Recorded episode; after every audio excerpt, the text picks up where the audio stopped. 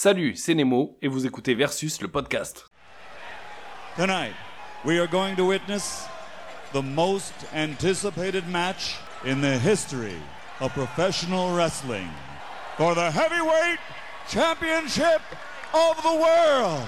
Ladies and gentlemen, uh, let's get ready to rumble!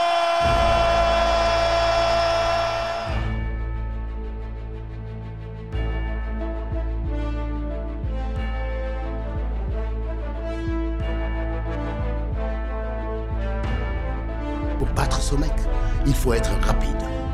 Tu ne l'es pas. Et tes genoux ne supportent plus le moindre choc. Donc, mollo sur le jogging. T'as de l'arthrite dans le cou. Et des dépôts de calcium dans presque toutes les articulations. Donc, le sparring, on oublie. J'ai eu le même problème. Donc, on va pas faire con. La solution, la voilà. Pure force de frappe. Cheval vapeur. Puissance d'impact. Des coups de massue à ébranler les murs, du bourg-pif énorme à le dérouiller sur cette génération. Quand tu le cogneras, il faudra qu'il ait l'impression d'avoir voulu faire la bise en train. Ouais On va lui fabriquer des missiles à hématome Ne la touche pas, sale pute Le bois ne rend pas les coups. On va arrêter de se la culer douce Cessez de brandir votre baguette de sorcier. En garde, espèce de vieille pute dégarnie Double dérouillé. Tu peux être sûr que tu repars avec la bite dans un Tupperware. Viens me voir à Los Angeles, on passera Noël en famille, on fera la fête. Bonjour à tous et bienvenue dans Versus, le podcast qui aime la bagarre, la castagne, les châtaignes et les bourpifs. Le concept, il est simple. Chaque mois, nous confrontons deux heures. Ça peut être deux films, deux livres, un livre et son adaptation, un original son remake, etc. Aujourd'hui, nous allons parler de deux mastodontes du cinéma des années 80, deux des meilleurs films d'action et de science-fiction jamais réalisés, Aliens, le retour de James Cameron et Predator de John McTiernan. Et pour ce faire, j'ai avec moi un commando à faire pâlir les 7 samouraïs et les 12 salopards, celui qui estime que Peter Jackson aurait dû arrêter sa carrière après Branded, Julien. Bonsoir Julien. Bonsoir à tous et un petit message à Peter s'il veut venir s'expliquer euh, parmi nous, il, il est le bienvenu. Celle qui se souvient toujours avoir déjà vu le film, mais seulement au bout de 35 minutes de visionnage. Salut Saskia. Et oui, c'est moi. Salut à tous. Et celui qui sait que lorsque Jean-Claude monte dans sa voiture, il fout le contact. Salut Olivier. Salut à tous, euh, le meilleur pour la fin, je dirais. Je suis content d'être parmi vous. Grand merci tout d'abord à vous tous d'être là aujourd'hui pour piailler et pour jouter. Puis avant de débuter, un immense merci à ceux qui m'ont donné envie de faire ce podcast. Alors ils sont nombreux, mais surtout un grand merci à Christophe Bricot et à Vivien Lejeune du podcast Screenplay et à Daniel Andreev et Stéphane Boulet du podcast Super Ciné Battle parce que oui, à Versus, on n'a pas peur de recommander les podcasts bien que le nôtre et qui n'en ont d'ailleurs pas besoin. Donc immense merci à eux, allez les écouter. Nous, on passe aux news.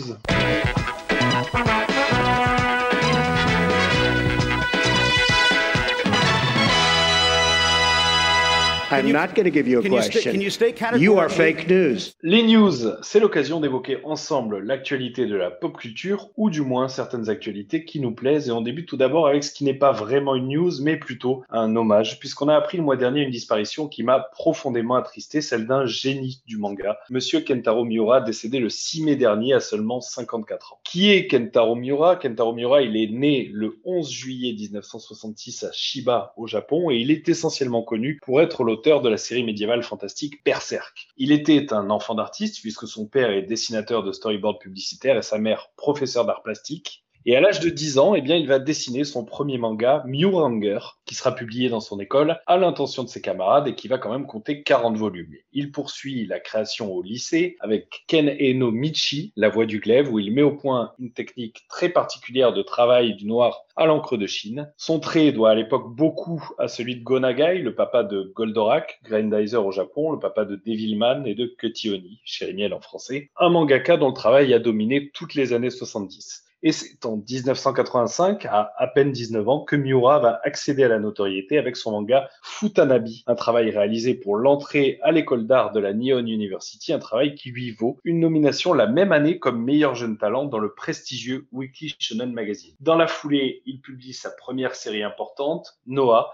mais qui ne rencontre pas le succès, et c'est finalement en travaillant avec le célèbre scénariste Buronson, le créateur de Okuto no Ken, Ken le survivant, avec lequel il va réaliser successivement trois one-shots, Oro en 1990, le roi loup, Oroden en 90 à nouveau, la légende du roi loup, et en 92, Japan. C'est ainsi qu'il va trouver sa voie, son trait s'affirme, et encouragé par Buronson, eh bien, il va s'atteler à ce qui va devenir son chef-d'œuvre, l'œuvre d'une vie, Berserk, un bijou de ce qu'on appelle la dark fantasy, débuté en 89 et qui était encore à nos jours en cours de parution avec pas moins de 40 tomes déjà parus. Un titre qui est inspiré par la mythologie scandinave et qui suit le destin tragique d'un mercenaire errant, Guts, et de sa gigantesque épée dans un univers qui rappelle euh, l'Europe du Moyen Âge, mais arpenté par d'horribles monstres, très inspirés des œuvres du peintre flamand Jérôme Bosch, mais également du Suisse Giger, le papa d'Alien, dont on reparlera tout à l'heure. Un titre qui marque par sa noirceur, par sa violence, par sa profondeur métaphysique, mais aussi par son trait, par ses planches ultra riches de détails, un sens du cadre, de la mise en scène, un univers sophistiqué, très référencé, un univers qui ne cesse de faire se confronter, merveilleux et désenchantant. Un titre qui est devenu culte, adapté en série à deux reprises et également en long métrage, un manga vendu à plus de 50 millions d'exemplaires et traduit dans une quinzaine de langues. Une œuvre qui, malgré tout, restera donc inachevée. Mais c'était aussi ça, la force de Miura, ce soin extrême apporté au dessin et donc le temps nécessaire à le faire. Notons qu'il avait en 2002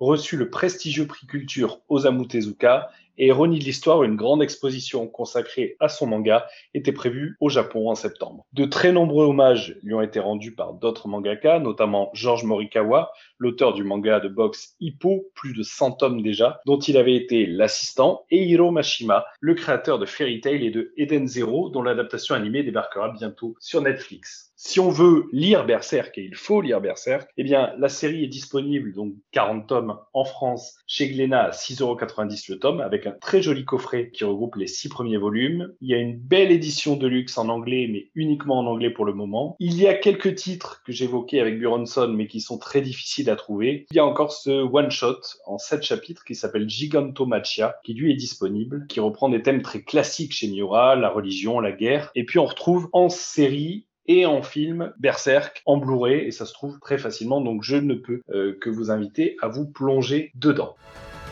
Apôtre, divinité, enfer. Lorsqu'un homme seul défie le monde et se venge de son destin, peut-il garder toute son humanité?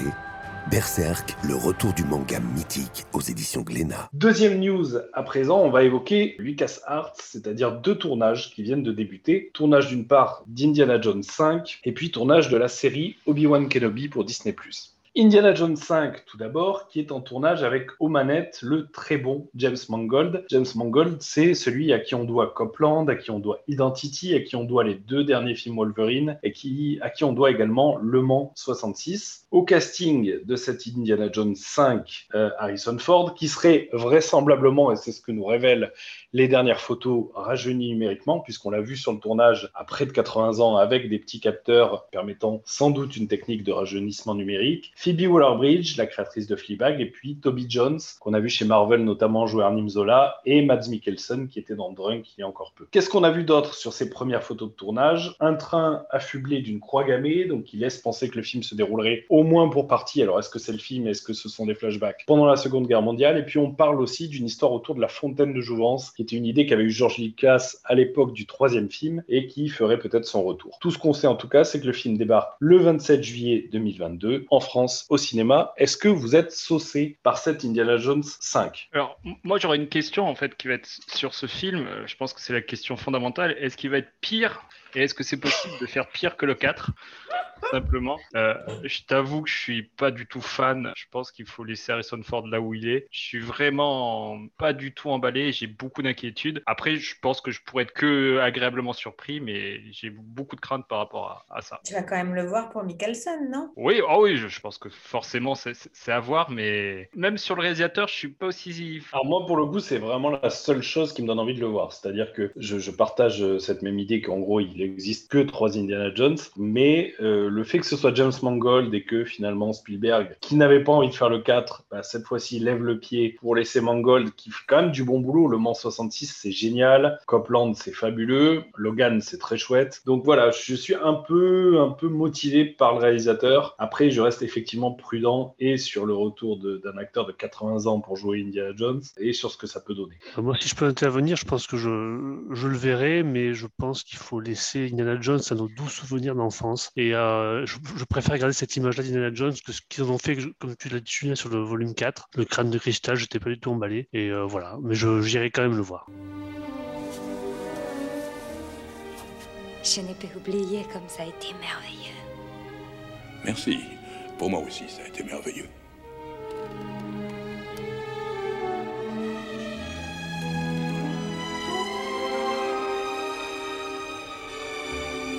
Professeur Schneider? Votre voiture vous attend.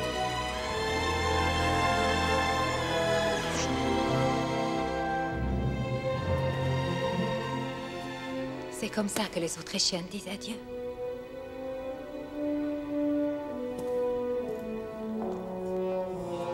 Et voici comment on dit adieu en Allemagne, professeur Jones.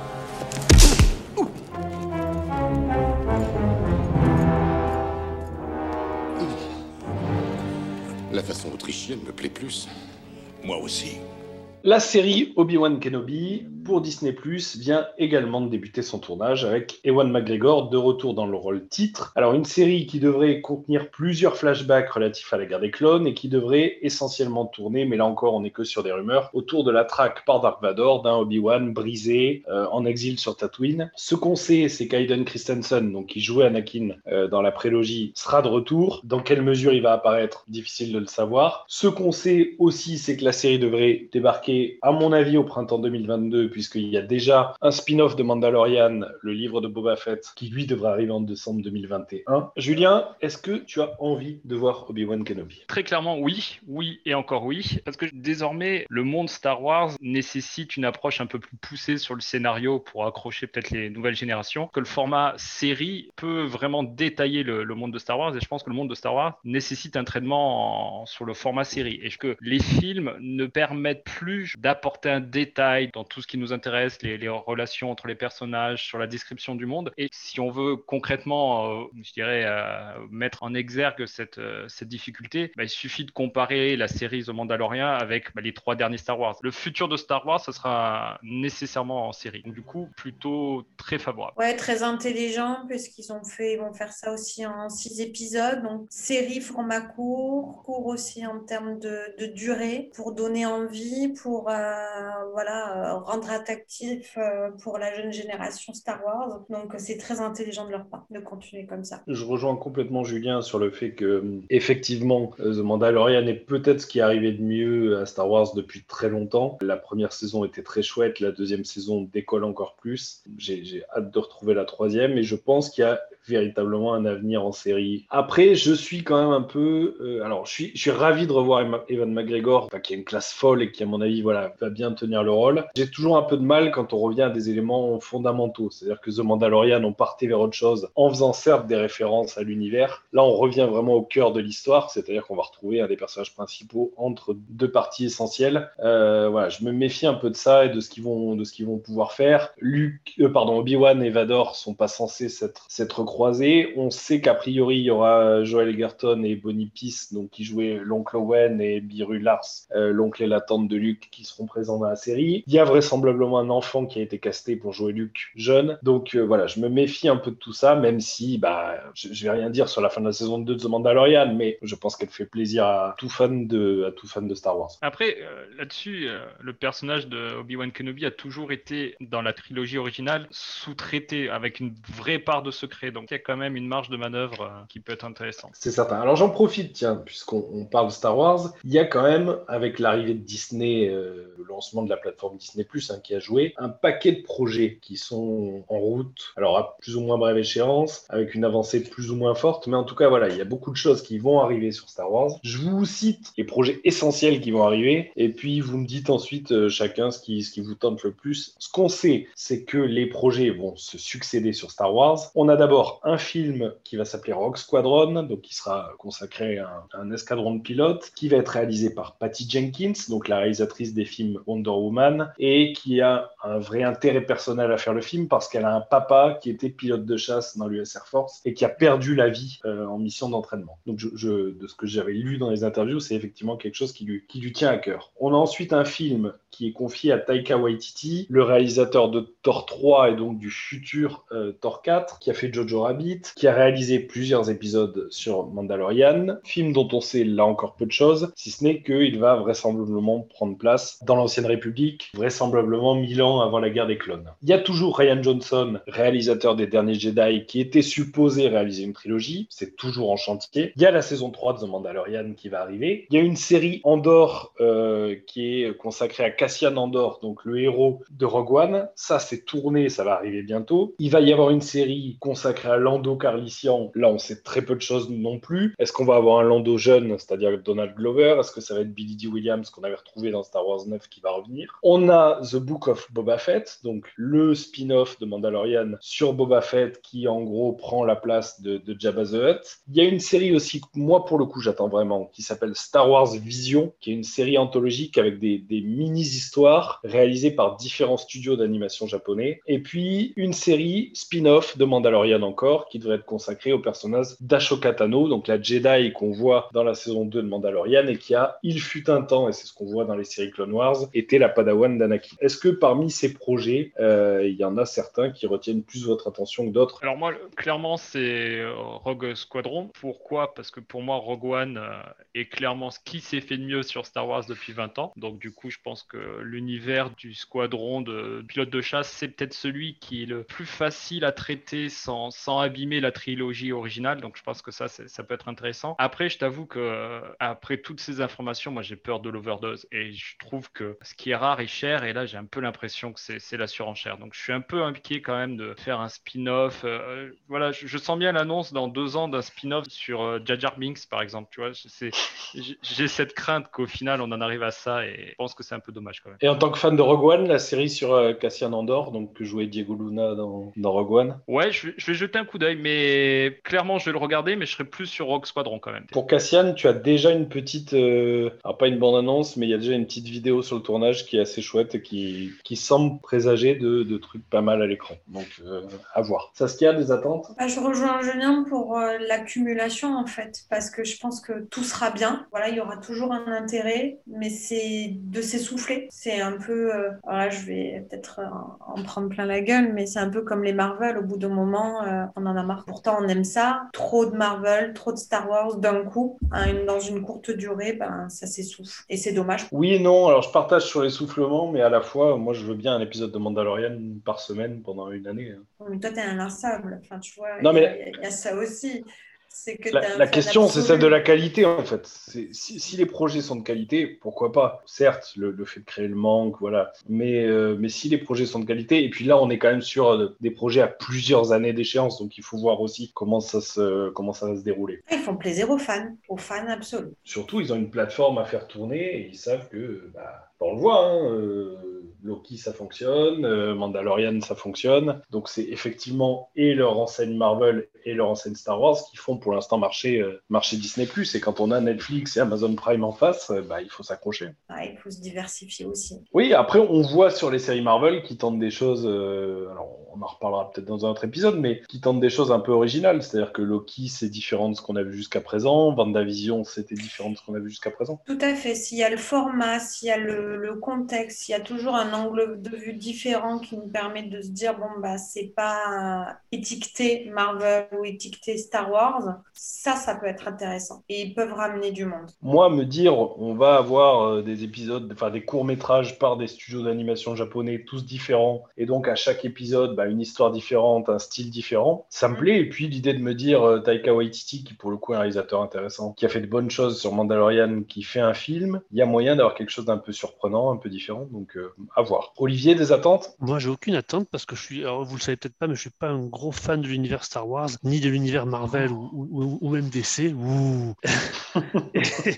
et en fait, j'ai euh, voilà, j'ai du mal à rentrer dedans. Et comme disait Saskia et Julien, il y a, il y a une surenchère. Et, et moi, j'ai l'impression de, de toujours être en décalage, de jamais savoir ce qui se passe. Et ça me donne pas envie de me, de me plonger dedans, en fait, voilà, de tous ces, toutes ces sorties. Ouais, Voilà, je, les laisse aux, je les laisse aux fans, voilà, aux vrais fans. Pour rebondir sur ce que dit Olivier, je trouve que c'est vachement intéressant, mais on en parlera. Mais c'est juste, effectivement, je trouve que l'effet euh, surenchère, par exemple, de films Marvel, bah, en fait, si tu décroches sur un ou deux films, tu as l'impression de décrocher sur l'ensemble de la série. Alors, même si les, les films sont indépendants les uns des autres, et j'ai peur de, de cet effet-là, en fait. Alors, même s'il y a une vraie indépendance, mais le, le- le sentiment qu'a eu Olivier sur Marvel, moi, je l'ai un peu, en fait. Si jamais tu, tu décroches pendant un ou deux ans, tu as l'impression que, que tu as raté 25 trucs différents. Donc, c'est. Il y, a, il y a ça qui est intéressant, c'est qu'il y a la stratégie Marvel film et la stratégie plateforme en format série. Ouais. Et c'est ce qu'on disait tout à l'heure, euh, le fait de faire en mode série et le format est complètement différent, ça n'a pas du tout, euh, t'attrapes pas la même population. Et là, il y a un intérêt de récupérer du monde et pas forcément les fans. Ouais. Donc si Disney, enfin avec Star Wars, fait la même chose, ça peut être bien. Il y a les films Star Wars, tu aimes Star Wars, tu vas aller voir les films, tu vas aller voir la série. Par contre, ceux qui sont pas fans de Star Wars, il y a peut-être quelque chose à récupérer de leur part s'ils sont intelligents sur euh, le format série, comme ils l'ont fait avec Mandalorian. Mais il faut qu'ils continuent à être différenciants. Ça,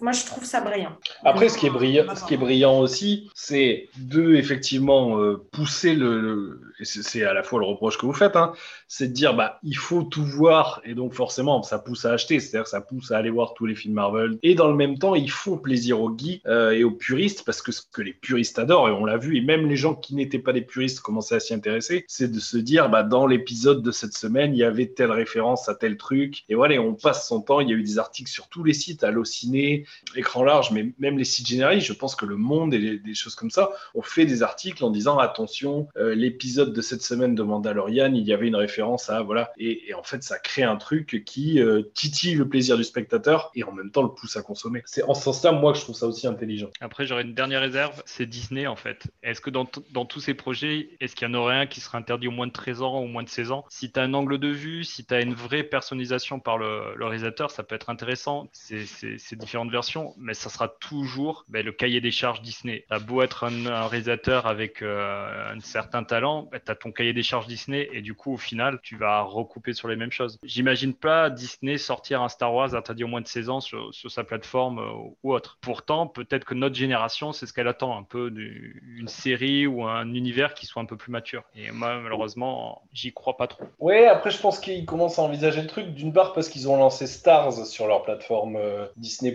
qui permet d'avoir du contenu adulte. Et puis il y a Deadpool. En fait, ça va être ça. C'est vraiment Deadpool 3 qui va être le test, puisqu'ils ont annoncé qu'ils le mettaient en chantier et qu'il est, je crois, euh, censé être classé R au moins, donc à moins de 12, moins de 13. Donc à voir. À voir s'ils tiennent le pari avec celui-là. Je ne veux pas faire peur à Julien, mais euh, ils ont les droits d'Alien maintenant. Donc est-ce qu'il va y avoir quelque chose de nouveau dans Alien euh, produit, par, euh, produit par Disney? À voir. Je, crois, alors on en reparlera, hein, mais il me semble que je l'avais noté quelque part. Je crois qu'il y a une série télé qui sera en chantier, hein, une série Alien euh, pour Disney. Avec Ça, un facehugger, le facehugger sur Jar Jar Binks, je demande. Bah, je- je suis pour. je suis on attend le crossover. Dis-moi, jeune Luc, qu'est-ce qui t'amène si loin de chez toi? Oh, bah, c'est à cause de ce droïde Je crois qu'il cherche son ancien maître. Je, je n'ai jamais vu une telle fidélité chez un droïde, je trouve ça bizarre. Il affirme qu'il appartient à un certain Obi-Wan Kenobi. C'est un parent à vous? Vous savez de qui il s'agit? Obi-Wan Kenobi. Obi-Wan. Ce nom, tu vois, il semble vraiment ressurgir d'outre-tombe. Oui, d'outre-tombe. Je crois que mon oncle l'a connu. Selon lui, il est mort. Ah, il n'est pas mort. Pas encore. Vous le connaissez? Mais bien sûr, je le connais. C'est moi. Je crois bien qu'on ne m'a pas appelé Obi-Wan depuis Bien avant que tu viennes au monde. Alors, on va passer au gros morceau euh, de ces news qui va être nos attentes de l'été. Les beaux jours reviennent. Effectivement, les salles ont réouvert. On a un paquet de films qui vont arriver. Ce que je vous propose, c'est de prendre ensemble les grosses sorties qui vont arriver sur l'été. Quel est votre baromètre d'attente sur chacun de ces projets? Est-ce que l'été 2021 va être un gros été cinéma ou non? En tout cas, on démarre avec le 23 juin. 23 juin, on a D'où l'on vient euh, de Lin-Manuel Miranda. Euh, Lin-Manuel Miranda, c'est lui qui a, je crois, signé les musiques de Vaiana qui, est impliqué maintenant beaucoup chez Disney sur euh, tout ce qui est composition musicale. Et il a surtout euh, signé une comédie musicale qui, là pour le coup, est fabuleuse, qui s'appelle Hamilton, qui est une comédie musicale rap, hip-hop, qui parle d'Alexander Hamilton, qui est un des pères fondateurs des États-Unis, et qui pour le coup est un vrai, un vrai morceau de bravoure. Il a joué d'ailleurs à l'époque devant, devant Barack Obama à la Maison Blanche. En tout cas, là le film s'appelle D'où l'on vient, de Lin Manuel Miranda donc. Le synopsis, je vous le fais très vite, on est au cœur de New York, dans le quartier de Washington Heights. Je crois d'ailleurs que c'est le titre en VO, c'est Indie Heights, quartier de tous les possibles, et on suit, quoi, la communauté euh, originaire de République dominicaine, si je, si je dis pas de bêtises, et euh, voilà leurs difficultés, leur vie quotidienne. Il y a évidemment un aspect social et puis euh, un aspect danse, musique et euh, vraisemblablement une histoire d'amour. Je pense que vous avez tous vu les bandes annonces. Qu'est-ce que vous en pensez? Saskia? Quand j'ai vu que c'était bah, la suite d'Hamilton, j'adore, ça va être trop bien. Quand j'ai vu la bande annonce, malheureusement j'ai été déçue pour deux raisons. La première, c'est que j'ai trop reconnu la patte. Je me suis dit tiens, c'est pas de la musique nouvelle, ça, ça m'a gêné. Deuxième chose, quand j'ai vu ces plans avec tous ces danseurs, ces euh, centaines de danseurs, trop professionnels pour moi. C'était trop. euh, c'est de, la enfin, de la comédie musicale euh, trop parfaite et c'est pas ce que j'aime. C'est vrai que j'ai plus l'habitude, et ça, c'est vraiment le côté personnel qui parle, plus vu des, comédies musicales au théâtre, pas forcément fan au cinéma. Et là, le côté trop américain, trop parfait, trop.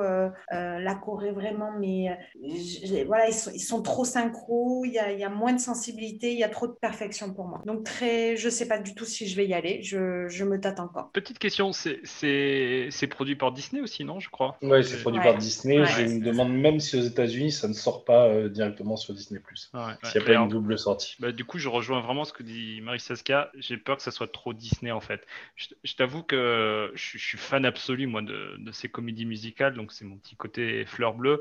J'ai beaucoup d'attentes, mais aussi pas mal d'appréhension euh, par rapport à la bande-annonce qui m'a quand même un peu déstabilisé, euh, effectivement. À voir et à juger après, après visionnage, je pense. Ça sent le film à l'eau de rose. Et je pense qu'on a besoin d'autre chose euh, cet été. Voilà. Il veut de la burne, il veut être servi.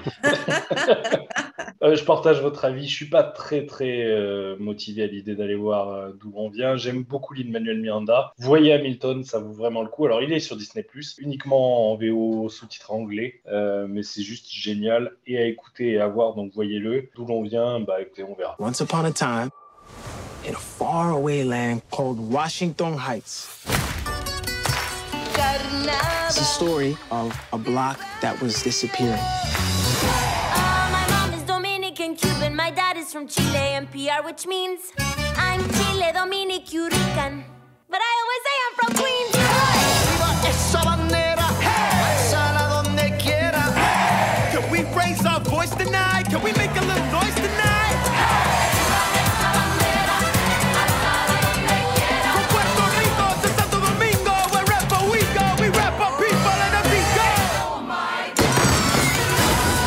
Washington Heights. Say it so it doesn't disappear. Say it. Washington High! 23 juin également, Cruella, un film live Disney. Donc là, on est sur la vague de ce que fait Disney depuis quelques années, c'est-à-dire reprendre soit ces films classiques et les transformer en film live, soit prendre un personnage euh, voilà, d'un de ces films-là et en faire une adaptation live. Donc là, on est un peu dans la même idée de ce qu'ils avaient fait pour, euh, pour Maléfique. C'est Emma Stone qui joue Cruella. On est dans le Londres des années 70. On est dans le monde de la mode. On est dans le monde du punk et du rock. Euh, Qu'est-ce que vous, en pensez? Oui, bah je dis un gros oui. J'ai été envoûtée par cette bande-annonce. Premièrement par euh, Emma Stone. Je je sais pas, j'ai eu vraiment euh, j'ai ressenti qu'elle prenait du plaisir à jouer et elle m'a embarqué complètement dans ces euh, deux petites minutes. Et puis la beauté de ses tenues. Mais qu'est-ce que c'est beau C'est magique. Je, je revenais petite fille où j'aurais eu plein de paillettes dans les yeux. Cette transformation, à un moment, il y a une scène où voilà, la tenue se transforme. C'était très beau et c'était splendide. Donc ça m'a donné euh, vraiment euh, envie d'aller le voir. Julien, un avis sur Cruella? Carton rouge absolu. euh, je suis fan absolu d'Emma Stone. Mais alors là, le concept, ok. Elle mais alors pareil, on, on va croire que je me focalise, mais, mais c'est c'est Disney encore. Et je pense qu'il n'y aura pas le courage nécessaire pour que ça soit intéressant. Donc je pense que le, le- le film pourra tenir la route grâce à, au- à la beauté, au talent d'Emma Stone. Mais alors derrière, je suis pas du tout convaincu. Donc euh, je demande qu'à me tromper, mais carton rouge pour moi. Bah, Je rejoins plutôt moi l'avis de, de Saskia. Je trouve que visuellement c'est plutôt chouette. Je trouve que les costumes, les voilà, Ah ouais. la bande- reconstitution de l'époque a l'air plutôt réussie. La bande-annonce est très bien faite. Après, on ne sait pas. Mais euh, de ce qu'on nous donne, c'est alléchant. Et je pense qu'ils t'ont tout donné en fait. C'est ça qui me fait peur. je pense qu'ils ont vraiment tout donné dans la bande-annonce. You won't admit you love me. And so, how Vous auriez dû faire.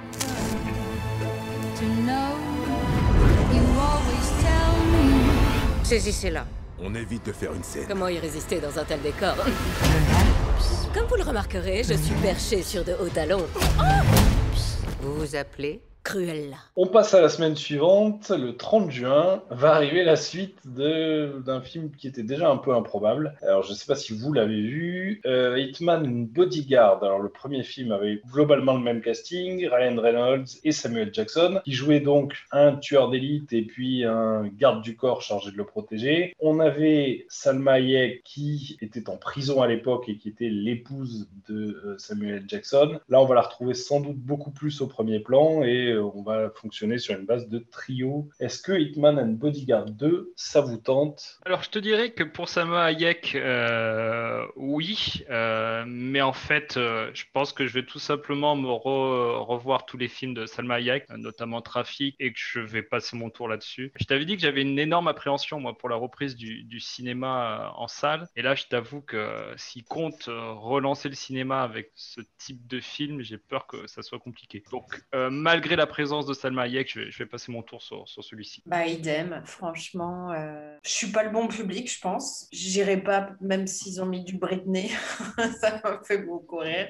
Ils ont bien joué avec ça dans la bande-annonce, mais euh, non, c'est euh, c'est trop, c'est décalé, rire, c'est pas, c'est pas mon rire, c'est pas, c'est pas pour moi. Le premier était plutôt une bonne surprise et retrouvait un peu cette ambiance de buddy actionneur movie des années euh, 90. Il y avait un petit côté euh, arme fatale, on va dire, qui fonctionnait pas mal. Est-ce que j'ai vraiment envie de revoir ça encore une fois? Pas sûr. C'est réalisé par Patrick Hughes, qui avait donc fait le premier, qui avait fait euh, Expendables 3, mais qui a surtout fait un film que par contre là je vous recommande, qui s'appelle Red Hill. Je sais pas si certains l'ont vu, qui est une espèce de western contemporain en Australie avec un aborigène qui est accusé à tort, traqué par la police et euh, qui est une espèce de monstre mythologique. Enfin, c'est hyper bien foutu, c'est un vrai film d'ambiance. Euh, voilà, voyez Red Hill, c'est à mon sens ce qu'il y a de, ce qu'il y a de mieux à faire s'agissant de Hitman and Bodyguard. Salut, futur Michael.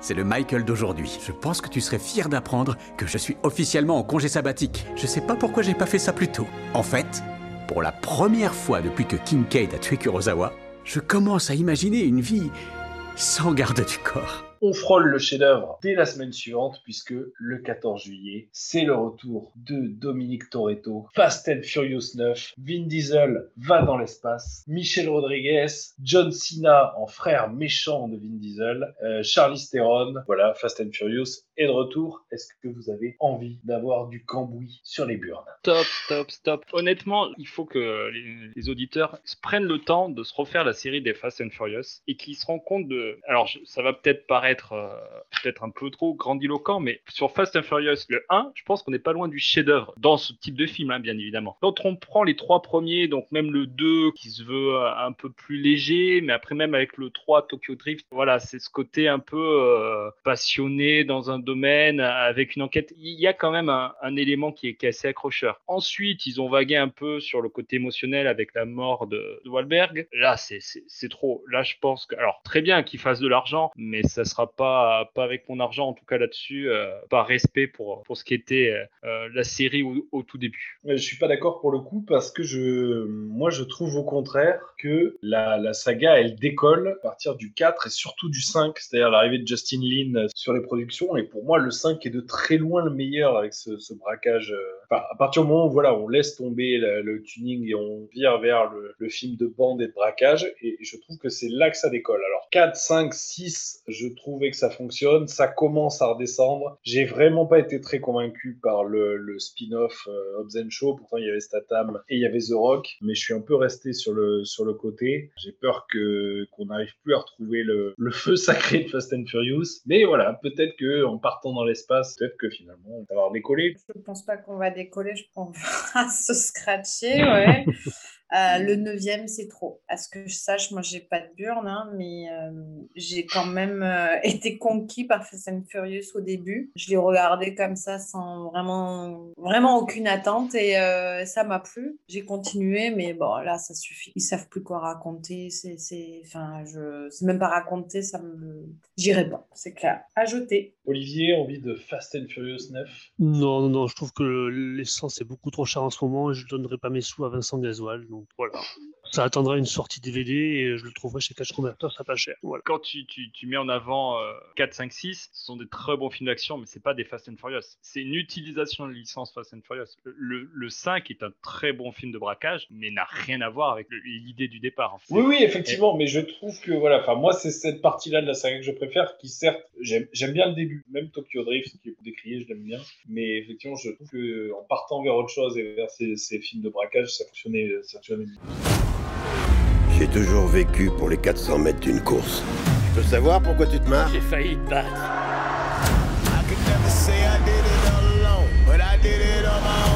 Car pendant ces 10 secondes, C'est jour de paye Courir ou mourir, tu te rappelles? j'étais libre.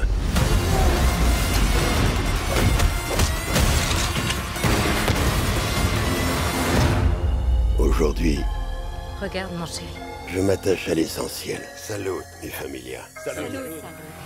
On passe au, au 21 juillet avec Camelot, enfin un film français dans ces blockbusters de l'été, qui a pour le coup déjà été euh, repoussé plusieurs fois. Film d'Alexandre Astier, scénario d'Alexandre Astier, réalisation d'Alexandre Astier, musique d'Alexandre Astier avec Alexandre Astier. Et donc l'adaptation, enfin, la, la- la- la- le final finalement de sa série, porté sur grand écran avec un casting 4 étoiles, c'est-à-dire qu'on retrouve tout le monde de la série, plus encore euh, quelques nouveaux arrivants, dont Sting. Donc est-ce que vous avez envie d'aller voir Camelot? Oui. Alors, fan des premières saisons, pas du tout sur la fin. Je pense que sur la fin, ils se sont totalement perdus. Moi, j'ai qu'une question. euh, Est-ce que c'est Alexandre Astier qui nous vend les billets à l'entrée, qui va nous servir la, la petite boisson? Parce que, euh, voilà, donc il y a le père, il y a le frère, il y a, il y a- il y a tout le monde. Donc, c'est très bien. Je, je- mais honnêtement, j'ai très, très peur que ça soit. Alors, je vais essayer d'être modéré, mais j'ai peur que ça soit Mais à voir. Ça sera pas nul. Pas comme la série du début, ça c'est certain, ça sera la suite de la fin. Mais il a, il a attendu, hein, il a mis du temps hein, à le sortir, hein, ce film. Donc rien que pour ça, il faut saluer, comme c'est un film français, je pense. Et ouais, bah, c'est du Made in euh, Astier. Hein. Mais est-ce que t'as pas peur que ça soit une sorte de, de d'une heure trente des meilleurs gags de la série Mais tu sais, ça me fera plaisir d'en revoir. Enfin, c'est ça aussi, c'est, euh, ça a été une partie de notre vie quand même, cette série. Enfin voilà, je l'ai beaucoup regardée. Euh, je suis pas non plus une fan, mais je pense que j'aurais envie de, de retrouver mes, mes petits personnages de Camelot, tu vois, euh, leurs défauts. C'est ça que j'ai aimé dans la série. Et ça, ouais, j'ai envie de le retrouver. Moi, j'aime autant les premières saisons avec ce format court, très humoristique, que la série quand elle devient plus sombre et plus grave. J'adore la dernière saison qui est, celle du flashback à Rome. Pour le coup, Alexandre Astier, c'est quand même un vrai créateur. C'est quelqu'un qui développe des univers, qui a une vraie patte, qui, euh, qui, qui là, pour le coup, a déjà signé, parce que j'ai pu l'écouter, une bande originale de très grande qualité. Euh, le film a l'air d'avoir de l'ambition. Il s'est beaucoup battu pour le faire parce qu'il voulait le faire avec un vrai budget derrière. C'est supposé être une trilogie, donc il va falloir aussi que ça marche. Euh, ça évolue pas mal en termes de, de design. Il y a toute une série d'affiches avec des, des portraits des personnages. On voit qu'il y a un gros boulot sur les costumes. À voir ce que ça peut donner, à voir comment ils vont gérer sur euh, deux heures de film ou une heure et demie les gags et puis un aspect, à mon avis, plus action, plus spectaculaire. Je pense qu'on n'est pas, pas à l'abri de voir un plus de, de fantastique. C'est ce que les bandes dessinées, d'ailleurs, comme font avec, euh, avec brio, développer l'univers étendu et toute la partie dragon, elfe, etc. Donc, curieux de, de voir ce que ça va, ce que ça va donner. Euh, hâte de voir ce, ce Camelot pour ma part. Olivier, envie de Camelot? Olivier, n'étant pas fan de la série euh, et ne l'ayant pas suivi, j'aurais, je pense, du mal à me mettre dans le film. Voilà. Donc, euh, je passerai mon tour euh, sur Camelot. Le roi Arthur revient. Dix ans qu'on n'a plus vu son pif. Il est cané, le fils Pendragon, on le sait tous. J'ai des hallucinations à cause de la diète. Évidemment qu'il est pas mort Ça fait dix ans que je vous le dis, gros salsifis Mon dieu, par tous les saints. Non, non, non, non, non, non, non, commencez pas. Je suis absolument pas roi, y a pas besoin de se lever. Camelot, premier volet. Qu'est-ce que vous entendez exactement par vous êtes de retour Bah, des fois que vous redeveniez roi. Voilà, maintenant, si vous le sentez pas, euh, vous le sentez pas, hein. Ça. Au cinéma le 21 juillet. 21 juillet, on retrouve Old. On retrouve Old et on retrouve surtout M. Night Shyamalan, le réalisateur, à mon sens, du pire comme du meilleur. Du meilleur quand c'est le sixième sens, quand c'est incassable et même quand c'est split. Et du pire quand c'est Signe, Le Village, Glace. Voilà. Là, on est sur un film fantastique à nouveau, sans doute un film à twist puisque c'est son, son gimmick classique. On est sur un film avec des gens en vacances dans les tropiques qui vont d'un seul coup découvrir qu'ils vieillissent de manière euh, accélérée et que leur vie euh, se, se retrouve réduite à une seule journée. Est-ce que vous avez envie de voir ce hold? Je suis embêtée. D'un côté, euh, je suis la bonne cible, euh, je, j'adore l'horreur, mais c'est lié à peut-être un peu trop de fantastique. Je sais pas, il y a un truc qui me dérange dans la bande-annonce. J'irai voir pour me faire un avis. Quand on parle de ce réalisateur, euh, tout le monde est d'accord qu'il est non pas incassable, mais inclassable en fait. Je pense qu'il a frôlé le génie à deux, trois, sur deux, trois films. Je serais moins dur que toi sur Signe et Le Village. Euh,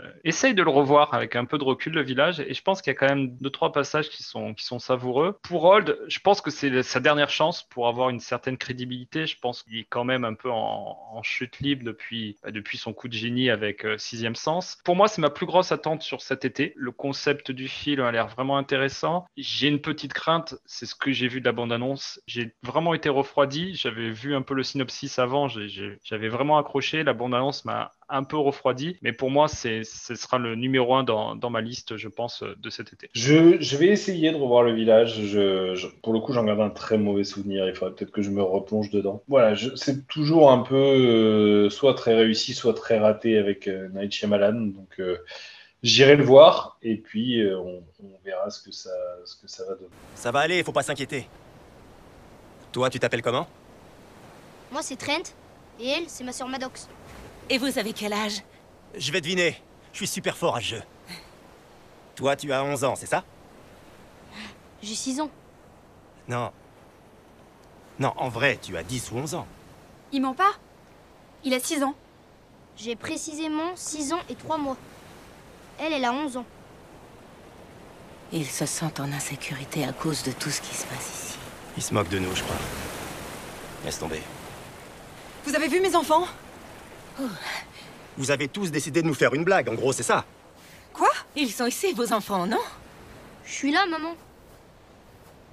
21 juillet, quelque chose d'un peu surprenant, euh, en tout cas une tentative de nouveau départ, Spiral, qui se présente comme étant un peu la, suite de Saw, qui est produit par Chris Rock, qui est avec Chris Rock, qui essaie de donner un nouveau départ à cette saga qui, on va pas se mentir, s'était complètement perdue en dépit d'un très bon premier opus et d'un deuxième opus sympathique. Voilà, c'est le retour de Saw sous une forme polar. Euh, J'ai l'impression qu'on qu'on essaye de jouer les David Fincher, de nous faire un Seven. Est-ce que vous avez envie de voir ça? Waouh, ta comparaison avec Seven, elle est, tu lui mets la pression quand même à, à ce, à ce petit film. Au tout début, quand j'ai vu euh, l'affiche, tout simplement, quand j'ai vu Spiral, je me suis dit, tiens, concept intéressant, ils vont être dans l'univers de saut, mais sans, sans vraiment essayer de, de faire du saut.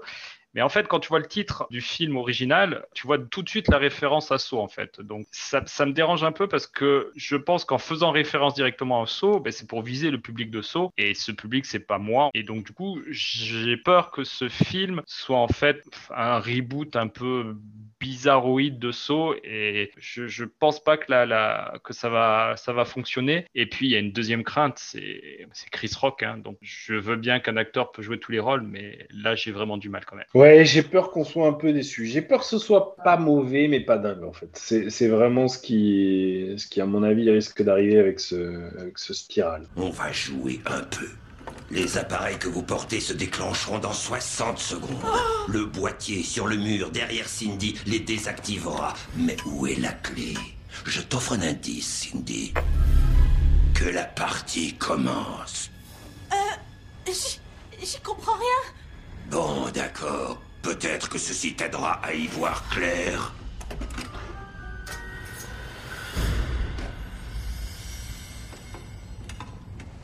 Il va falloir que. Je coupe quelque chose? Ça me semble évident, oui. Ah Non. Oh Non, putain, la clé est derrière ton œil, ok? Ah Zoltar, viens voir. Celle-là va réussir. Œil de verre 96, bagarre dans un bar. Le 28 juillet, après euh, Marvel, c'est DC qui sera de retour avec une suite, reboot. Alors, euh, reboot, remake, on ne sait pas trop. En tout cas, on n'assume pas le premier et bien évidemment qu'on ne l'assume pas tant il était nul. Euh, un nouveau Suicide Squad, cette fois réalisé par James Gunn, réalisateur des Gardiens de la Galaxie, mais également des excellents Super et Horribilis, très bon film d'horreur. James Gunn, donc, qui nous sert un Suicide Squad dans lequel on reprend un peu du casting du précédent. On retrouve Margot Robbie en Harley Quinn, on va retrouver Captain Boomerang, on va retrouver voilà. Et puis des nouveaux personnages, dont un Sylvester Stallone en requin géant qui déchire les gens en deux. Est-ce que vous avez envie de voir Sylvester déchirer des gens en deux? Le 1 m'a tellement. Enfin, j'ai tellement détesté euh, le 1 que je me vois pas remettre ça. euh, Et ok, c'est pas le même réalisateur, mais ça me donne vraiment. Ils m'ont tellement dégoûté que j'ai pas du tout envie de, de payer ma place pour ça. Là, j'apprécie énormément James Gunn, le réalisateur. Je pense que Les Gardiens de la Galaxie sont euh, peut-être le meilleur film de, de, de super-héros euh, 1 et 2 depuis une vingtaine d'années. Et j'ai envie de lui dire, mais pourquoi? Pourquoi il est parti là-dedans? Il a son film de, de super-héros en équipe, c'est Les Gardiens de la Galaxie. Pourquoi repartir sur une autre franchise? Euh, Alors, à mon avis, la seule raison, c'est que le chèque, il doit être énorme. Et donc, si le chèque est énorme, il le fait, à mon avis, uniquement par aspect financier. Et il voudra certainement pas porter préjudice à ses chefs-d'œuvre. Il va faire quelque chose, il va répondre à ce qu'on lui demande, il va faire un film de, franchise. Mais je comprends pas pourquoi James Gunn a eu, l'envie, la motivation de partir là-dessus. Et, là, il me déçoit vraiment énormément parce que quand tu fais référence aussi à Super et Horribilis, c'est une autre trempe que ça. Et là, du coup, à mon avis, euh, on sera pas loin de la catastrophe. Alors, c'est un peu plus compliqué que ça parce que, de mémoire, en fait, il, il part chez DC parce qu'il est viré de chez Marvel à l'époque. C'est-à-dire que euh, après euh, le succès des Gardiens de la Galaxie 2, il va y avoir des histoires de vieux tweets qui reviennent et qui font polémique et qui ne collent pas à l'image que veut se, donner Disney ou que veut conserver Disney, qui font qu'ils vont le mettre sur la touche et se séparer de lui. Et puis finalement, comme quand même il se rappelle que c'est James Gunn et qu'il leur fait gagner beaucoup d'argent, euh, ils vont le rappeler pour faire ensuite, a priori, un épisode de Noël des Gardiens de la Galaxie qu'on devrait, je crois, avoir pour Noël de cette année, et puis un Gardien de la Galaxie 3. Et je crois donc que c'est dans cette période-là où il est viré de chez, de de chez Marvel qu'il est récupéré par la Warner pour, euh, pour faire un film d'essai. Cela étant, je crois qu'il est arrivé en plus en posant ses conditions et en disant attention, je fais pas une suite, euh, je veux faire mon truc, etc. J'ai l'impression qu'on se dirige vers quelque chose qui va être un peu entre sa carrière, on va dire un peu plus off, donc les super et les horribilis, et les Gardiens de la Galaxie qui sont plus mainstream avec un Gardien de la Galaxie un peu plus trash. En tout cas, c'est ce que moi j'ai envie de voir, et puis surtout j'ai envie de voir une vraie Suicide Squad, ce qu'on voyait pas dans le premier, qui, je rejoins Saskia, a été une catastrophe, qui était vraiment une, une purge, mais infâme. J'ai j'ai d'indulgence pour les films d'essai qui, quand bien même ils échouent, tentent des choses à chaque fois, mais Suicide Squad, c'était juste atroce. Suicide Squad, dans les comics, et dans ce que ça doit être, c'est un escadron suicide de, de, de barjots, de vilains, de méchants, euh, de psychopathes, et j'ai envie de voir ça. Voilà, j'ai pas envie de voir euh, Will Smith jouer au bon père de famille. Moi, je veux des, vrais vilains, et j'espère retrouver un peu plus ça sous la patte de James Gunn. Je ne risque que d'être déçu, mais euh, j'ai quand même pas mal d'attentes pour, pour ce Suicide Squad. Très peu pour moi. Connaissez les règles Si vous menez la mission à bien, vous obtenez une remise de peine de 10 ans. Mais si vous me désobéissez en quoi que ce soit, je fais sauter l'engin explosif que vous avez dans la nuque. Alors c'est ça la fameuse Suicide Squad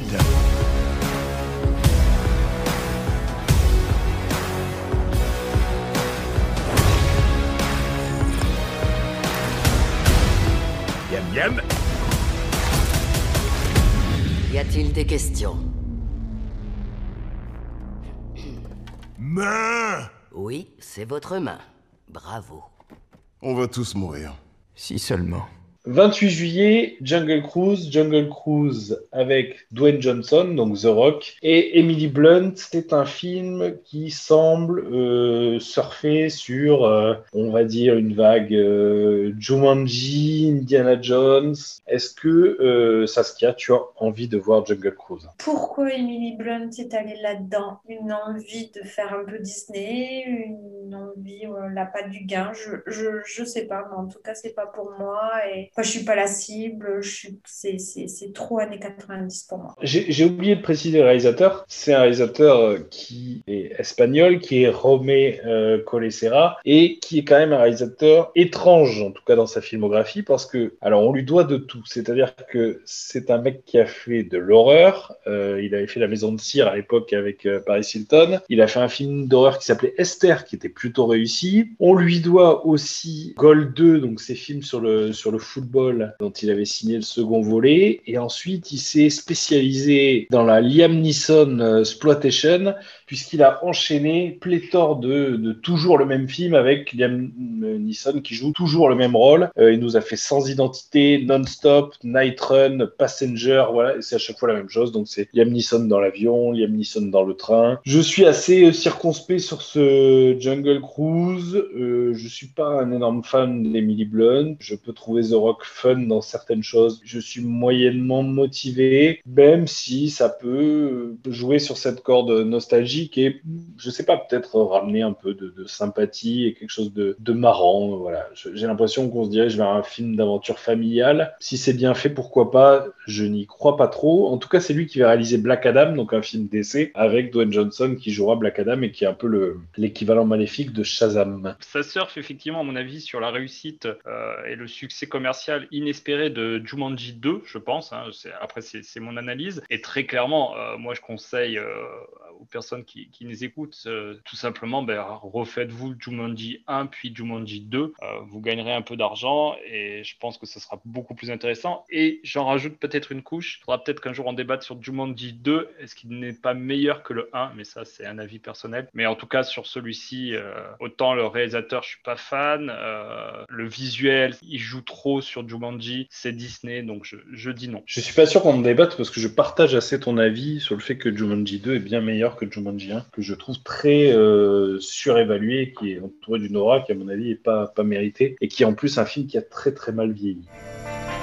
Bonjour, je suis le docteur Lily Houghton. Mon frère et moi souhaitons remonter le fleuve. Il y a des tas de dangers dans cette jungle, ce serait pas des vacances. Qui vous dit que je suis en vacances? La légende raconte qu'il existe un arbre possédant des pouvoirs de guérison prodigieux, capable de changer le monde. Je cherche cet arbre depuis longtemps. On s'accroche Les moteurs ont quelquefois besoin d'un peu de... Personne touche ce moteur à part moi. Je viens de vous dire... Et voilà Voilà le, le tour des films qui vont sortir sur cette fin juin et puis sur le mois de juillet. Si peut-être vous deviez en retenir un, même un qu'on n'a pas cité. Alors Saskia, qu'est-ce que tu as envie de voir en juillet? Bah, Cruella. Cruella, je sais que je vais passer un bon moment et pas être déçu. Julien, est-ce qu'il y a un film qui polarise toutes tes attentes? Alors de manière générale, je suis quand même un peu déçu par ce qui nous est proposé euh, pour ce retour en salle. Bon après, ça se justifie peut-être par rapport à la sortie juin-juillet. Le seul qui pourra peut-être vraiment me motiver, c'est Hold. Olivier, quelle est ton attente pour cette, euh, ce début d'été? Eh ben, comme Julien, euh, je voterai pour Hold. Euh, vous avez rappelé le, la, la filmographie du réalisateur et effectivement, il y a quelques succès à son actif. Donc je pense qu'on peut passer euh, un bon moment devant ce film. Voilà, je mets un petit billet dessus. Pour ma part, euh, je pense que si je devais en retenir c'est Camelot. Alors il y a un film qu'on n'a pas. Enfin, il y a quelques films qu'on n'a pas abordés. Il y a Benedetta, qui est le nouveau Paul Verhoeven, qui lui sort le, le 9 juillet avec une histoire de bonne sœur lesbienne et de bonne sœur euh, pécheresse avec Virginie Efira. Donc à voir ce que ça va, ce que ça va donner. En tout cas, ce sera à suivre parce que c'est Paul Verhoeven et que c'est forcément un cinéaste euh, intéressant. Par contre, ce qui est moi ma grosse attente, mais qui est beaucoup plus décalé, c'est un film qui s'appelle Les Sorcières de l'Orient, qui est un documentaire, qui sort le 28 juillet euh, au cinéma et qui est signé Julien Faro, qui est un réalisateur français. Donc c'est pas le premier documentaire et qui évoque les années 60 au Japon, euh, le Japon donc de la de la reconstruction et de la préparation des Jeux Olympiques de 64, et qui suit l'histoire de jeunes ouvrières qui vont former une équipe de, de volleyball et aller très loin dans la discipline et qui vont euh, devenir un peu des stars, qui vont inspirer pas mal d'œuvres derrière, qui on doit notamment le, ce, ce dessin animé Jeanne et Serge qu'on a connu enfant. Et ça a l'air très bien foutu. Et voilà, pour le coup, c'est ma vraie grosse, euh, grosse attente de l'été à côté de, à côté de Camelot. 練習は確かに厳しいですきつかったです鬼の大末です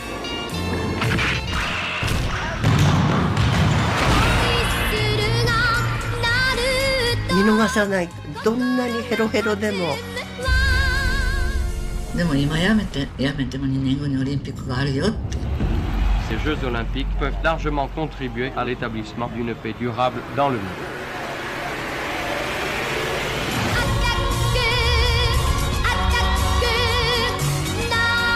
全部こうなぎ倒してきてるから東洋の魔女ってその時ついたんですよ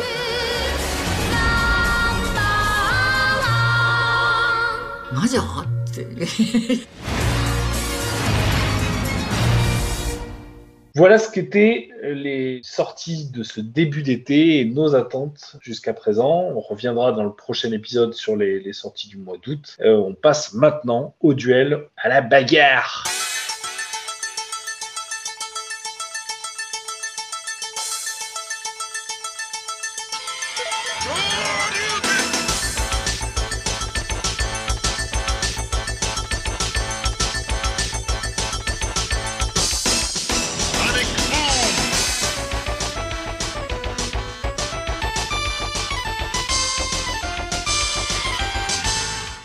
Passe donc au match du mois, Aliens, le retour de James Cameron contre Predator de John McTiernan et on débute par Predator.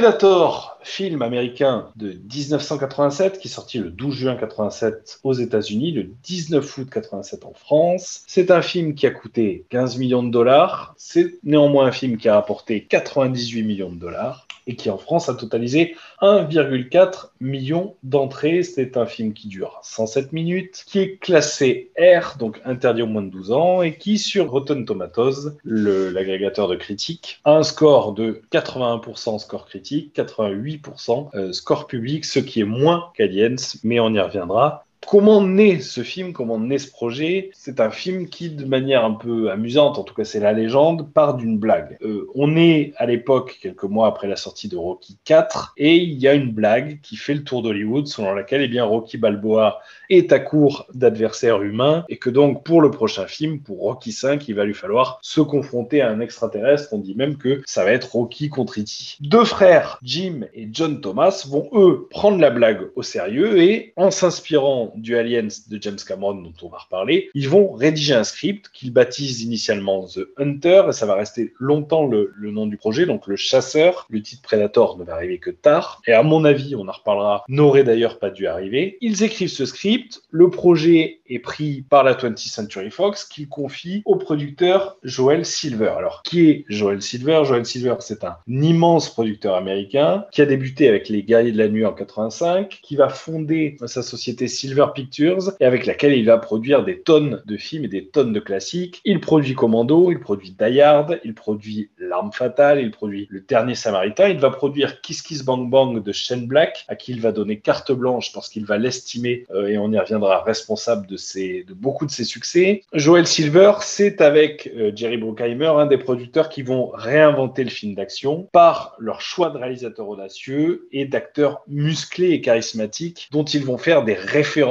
du cinéma d'action. Joel Silver, on lui doit Bruce Willis, on lui doit Schwarzy, on lui doit Mel Gibson, on lui doit Danny Glover, on lui doit Stallone, on lui doit même Steven Seagal. C'est lui également qui va produire V pour Vendetta, c'est lui qui produit les Sherlock Holmes de Kirichi, c'est lui qui produit une petite trilogie dont je ne sais pas si vous avez entendu parler qui s'appelle Matrix, puisque les frères Wachowski, qui sont aujourd'hui des sœurs, mais qui à l'époque étaient des frères, vont lui proposer le scénario. Il va trouver le scénario trop ambitieux, il va leur faire faire un film avant Bound, qu'ils vont réaliser juste dans le but de se former, et puis ensuite il produira cette trilogie Matrix. Il a réalisé un épisode des Contes de la Crypte qu'il produisait, et c'est un producteur qui est connu pour son tempérament très excentrique. Euh, c'est un espèce de gueulard, toujours en jogging, en tenue de sport, ce qui va lui valoir d'être parodié. Je ne sais pas si vous avez vu Tropic Thunder, ce film excellent, euh, où il est incarné par Tom Cruise, qui joue donc ce producteur qui s'appelle Les Grossman, qui est gros, chauve, euh, en jogging. Les Grossman.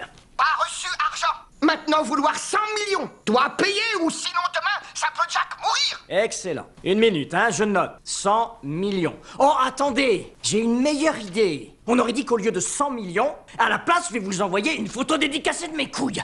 Et puis vous pourrez le buter Flinguer cette pelle à merde Faut vous faire plaisir, faut vous lâcher. En attendant, et selon la formule consacrée, va te faire enculer grave. Non, on ne négocie pas avec les terroristes. Eh bien, en fait, c'est une caricature de, de Joel Silver. Et puis, Joel Silver, c'est aussi un amateur d'architecture. C'est un immense fan de Frank Lloyd Wright, grand architecte dont il a acheté un tas de maisons, dont la fameuse Storer House qui se trouve à Hollywood et qui est le logo de sa société de production, Silver House. Bon, Joel Silver, à l'époque, il sort de Commando, un film un petit peu nanardesque, mais qui a deux qualités. Une bonne bande originale d'abord de James Horner, et puis Alyssa Milano au casting. Alors certes, elle est très très jeune dans le film, mais moi aussi, j'ai été très très jeune quand j'ai vu Commando pour la première Il va chercher un jeune réalisateur, John McTiernan, McT pour ses fans, qui va avec Predator réaliser son premier film. John McTiernan, c'est un réalisateur qui est en activité depuis les années 80, qui va débuter sa carrière avec Nomads, un film fantastique à tout petit budget avec Pierce Brosnan. C'est un réalisateur qui, avec Predator, puis avec Piège de cristal, donc Die Hard, va révolutionner le cinéma d'action. C'est un réalisateur qui va faire connaître Tom Clancy au grand public avec À la poursuite d'Octobre Rouge, sans doute le meilleur film de la saga Jack Ryan. C'est un réalisateur qui, après avoir révolutionné le, cinéma d'action, va s'en moquer et va le déconstruire avec Last Action Hero, qui va ensuite le reconstruire avec Une journée en enfer, donc Die Hard 3, qui va signer un très joli remake, très bon remake de l'affaire Thomas Crown, qui est à mon avis meilleur d'ailleurs que l'original, qui va signer Le 13e guerrier avec Antonio Banderas, qui est un film fascinant dont il faudra absolument qu'on reparle, qui va aussi signer des mauvaises choses comme Rollerball, remake du film de 75 Avec Jean Reno, qui est une catastrophe. Puis dernièrement, un polar avec, euh, avec John Travolta qui s'appelle Basic. Enfin, dernièrement, ça fait déjà un paquet de temps, mais voilà, en gros, c'est 2003, je crois, le moment où sa carrière va prendre fin.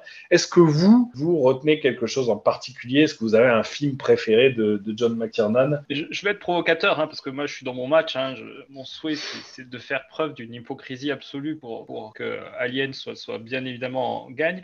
Pour moi, le réalisateur a eu un coup de génie, c'est Piège de cristal. Et, je vais être provocateur, est-ce qu'en fait, il n'a pas réussi qu'un seul film dans toute sa filmographie? Donc très clairement, quand on parle de, révolution du film d'action, oui, il a peut-être eu un coup de génie ou un coup de chance sur Piège de cristal, qui est un film extraordinaire. Là-dessus, il n'y a, aucun problème. Ensuite, à la poursuite d'Octobre Rouge, je te rejoins là-dessus, c'est un très bon film, mais peut-être que c'est l'histoire qui fait que c'est un très bon film. Et après, quand, quand tu vois ce qui sort, alors sur le 13e guerrier, je te rejoins pas vraiment sur ce côté euh, réussi.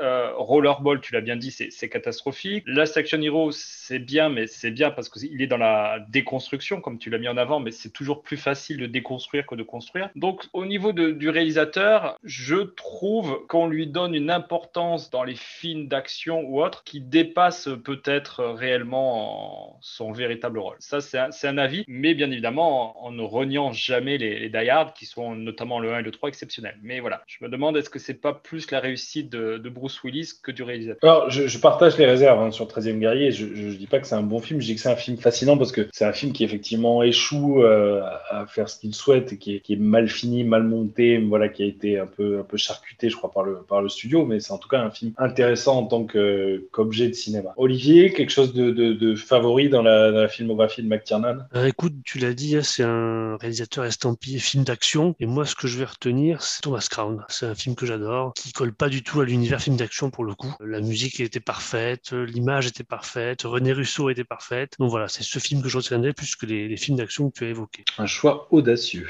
Alors, je, je, moi, je me permets de rebondir sur ce que, les propos d'Olivier sur le choix de Thomas Crown. Mais ça correspond bien en fait à ce que je pense. Euh, il a su choisir les bons scénarios avec Thomas Crown qui est, qui est bien évidemment un remake, avec Octobre Rouge bah, qui a une, euh, la base de Tom Clancy qui est quand même euh, une base vraiment intéressante. Et sur des pures productions de, vraiment originales, tu vois qu'il qu a quand même ses limites. Hein. C'est, enfin, quand tu vois certains montages qu'il a réalisés sur ses derniers films, alors j'ai bien compris que c'était les derniers films, mais voilà, je pense qu'il y, a un vrai problème de, construction dans, dans, dans, films et notamment les, les 5-6 derniers de sa filmographie. Et je pense qu'il a vraiment su jouer avec un, acteur qui était au sommet de sa gloire. Alors, le problème, est-ce que c'est Bruce Willis qui a fait Die Hard ou est-ce que c'est euh, McTiernan qui a fait Bruce Willis? Ça, c'est un, autre problème. Mais moi, je pense plutôt que c'est Bruce Willis qui a fait McTiernan. Ouais, je sais pas. Pour le coup, Bruce Willis n'avait pas fait grand-chose avant, avant Die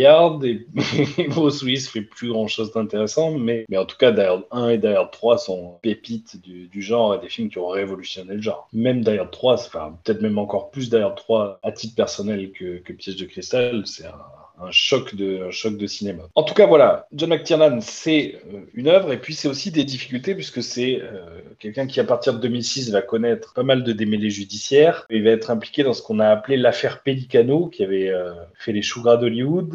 L'affaire Pelicano, c'est l'affaire Anthony. Pelicano, qui est un détective, que McTiernan va, alors qui va travailler pour le tout Hollywood, que McTiernan va engager, je crois, sur le tournage de Rollerball pour faire surveiller son producteur Charles Roven, justement parce qu'il a peur de perdre le contrôle de son film, comme ça a été le cas sur, euh, sur le 13e guerrier. Et ce faisant, il se retrouve impliqué dans un système d'écoute illégale. Il va nier cela auprès du FBI, sauf que, bah, ce faisant, il ment. Il commet un parjure, ce qui est gravissime aux États-Unis, et donc il va se retrouver en prison et il passera un an de, de, de, prison ferme simplement pour un, pour un mensonge au, téléphone auprès du, du, FBI. Il est soutenu notamment par tout un, un pôle de, de, fans français qui vont se mobiliser. Il sort de prison, il va être euh, très accueilli en France puisqu'il va, il va faire l'objet d'une rétrospective à la Cinémathèque et il va être honoré au, au festival de, de, Deauville. Et effectivement, depuis, il ne fait plus grand chose. Je pense que voilà, la carrière est un peu, un peu au point mort. Alors, il travaillerait sur un film d'action euh, futuriste avec Uma Thurman et et Travis Fimmel qui joue Ragnar dans,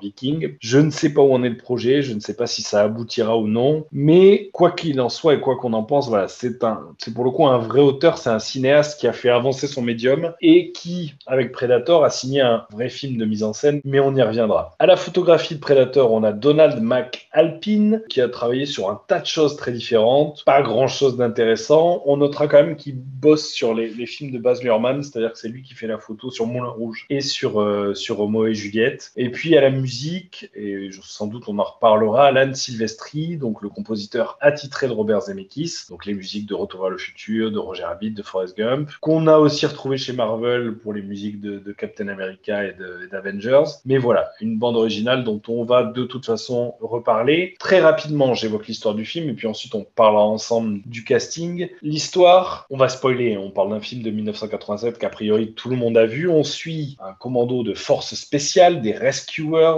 c'est comme ça qu'ils se présentent, hein, des sauveurs finalement, pas des tueurs, qui sont menés par le major Dutch Schaffer, qui est chargé par la CIA d'aller récupérer les survivants d'un crash d'hélicoptère au cœur de la jungle euh, en Amérique centrale, alors au Guatemala de mémoire. Et donc nos soldats ne vont pas tarder à trouver l'épave de l'hélicoptère abattu et un peu plus loin des corps atrocement mutilés et dépecés d'une autre unité de force spéciale dont on ignore à ce moment-là la raison de la présence dans cet endroit. Et donc Dillon, l'agent de la CIA qui les accompagne, va leur révéler la vérité. La mission, elle a en réalité pour but d'attaquer un camp de guerrilleros pour, alors dans un premier temps, retrouver des disparus et puis finalement euh, récupérer des documents. Ils attaquent le camp, anéantissement, et puis ils vont emporter une prisonnière avec eux qui s'appelle Anna. Ils se mettent en route pour leur point de ralliement et c'est pendant qu'ils se feraient donc un chemin difficilement dans une jungle épaisse qu'ils vont devenir la proie d'une mystérieuse créature invisible qui va les éliminer un par un jusqu'à un affrontement final dantesque. Mais on va y revenir entre Dutch, donc le chef du groupe, et le dernier survivant, et ce fameux Predator, donc cette créature extraterrestre, à l'issue duquel, eh bien, ce dernier va juste avant de mourir actionner une sorte de mécanisme d'autodestruction qui enclenche une explosion nucléaire.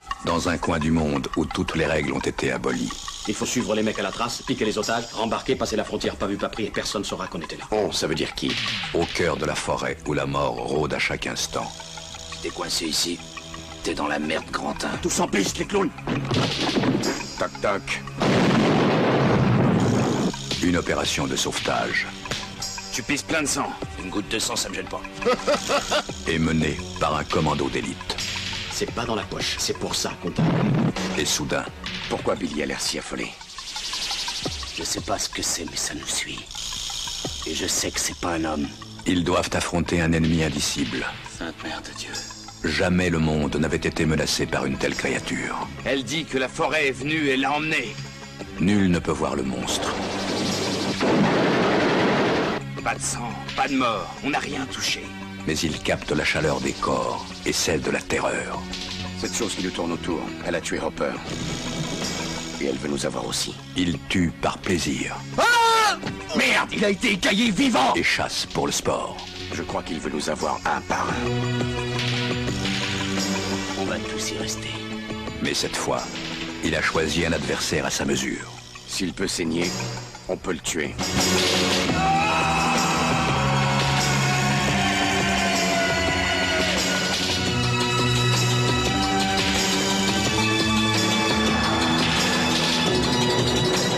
20th Century Fox présente Arnold Schwarzenegger dans Predator. Qui on a au casting de ce film Je l'évoque rapidement et puis ensuite on en parle. Euh, on a tout d'abord Dutch, Arnold Schwarzenegger. Je ne vais évidemment pas vous faire l'affront de présenter qui est Arnold Schwarzenegger. Simplement, je rappelle qu'à l'époque, il a déjà joué Conan dans deux films, donc celui de, de puis Conan le Destructeur, et qu'il a déjà incarné également le robot tueur T800 de Terminator. C'est la première collaboration entre McTiernan et Schwarzenegger. Ils vont ensuite se retrouver en 93 pour Last Action Hero. On voit bien, en tout cas, dans jeu, enfin, en tout cas dans la présence de Schwarzenegger, l'intelligence de Schwarzenegger, c'est-à-dire d'être conscient de ses limites. Je pense que Schwarzenegger, c'est un acteur qui sait qu'il ne peut pas tout jouer et qui a toujours, au long de sa carrière, alors il y a quelques, quelques erreurs et quelques échecs, mais toujours fait le choix d'incarner voilà, des, des rôles assez limités dans lesquels il s'inscrit pleinement. Et là, pour le coup, je trouve que ça fonctionne bien. Ça fonctionnera, par exemple, beaucoup moins bien dans Total Recall, où je le trouve là, pour le coup, beaucoup plus à côté en termes d'interprétation. On a dans le rôle du Major Dillon, donc l'agent de la CIA, Carl Weathers. Weathers, on le connaît parce que c'est Apollo Creed dans la saga Rocky. On l'a tout récemment retrouvé dans The Mandalorian. Carl Weathers, euh, McTiernan le voulait face à Schwarzenegger, justement pour compenser ses limites de jeu. Et c'est d'ailleurs un des seuls vrais acteurs du casting, puisque c'est un casting qui est composé pour l'essentiel de débutants ou d'amateurs. Un, Carl Weathers qu'on retrouve ici dans un rôle un peu à, contre-emploi, un rôle de, de bureaucrate, puisqu'il est ancien agent retiré des affaires, et qui dit d'ailleurs, chose amusante, avoir été rendu accro au cigare sur le tournage par, euh, par Arnold Schwarzenegger. Carl Weathers, qui, je ne sais pas si vous le savez, mais avant d'être acteur, a été euh, joueur de football américain et toujours membre du, comité olympique. On a ensuite Elpidia Carrillo, qui joue Anna, qu'on retrouve pour un caméo dans Predator 2, qu'on a revu très brièvement dans le Solaris de, de Steven Soderbergh, voilà, qui n'a pas fait grand-chose depuis. On a ensuite Bill Duke, qui joue Mac, qui jouait lui aussi dans Commando, qui a toute une carrière de second rôle, de soldat, de méchant, qui a été euh, beaucoup réalisateur à la télévision. Et puis Predator, c'est sans doute euh, le premier film d'action qui réunit deux gouverneurs américains, puisque Arnold Schwarzenegger a été gouverneur de, de Californie, et Jesse Ventura, ancien catcheur qui joue Blaine, donc c'est celui qui a la moustache et qui chic et qui crache,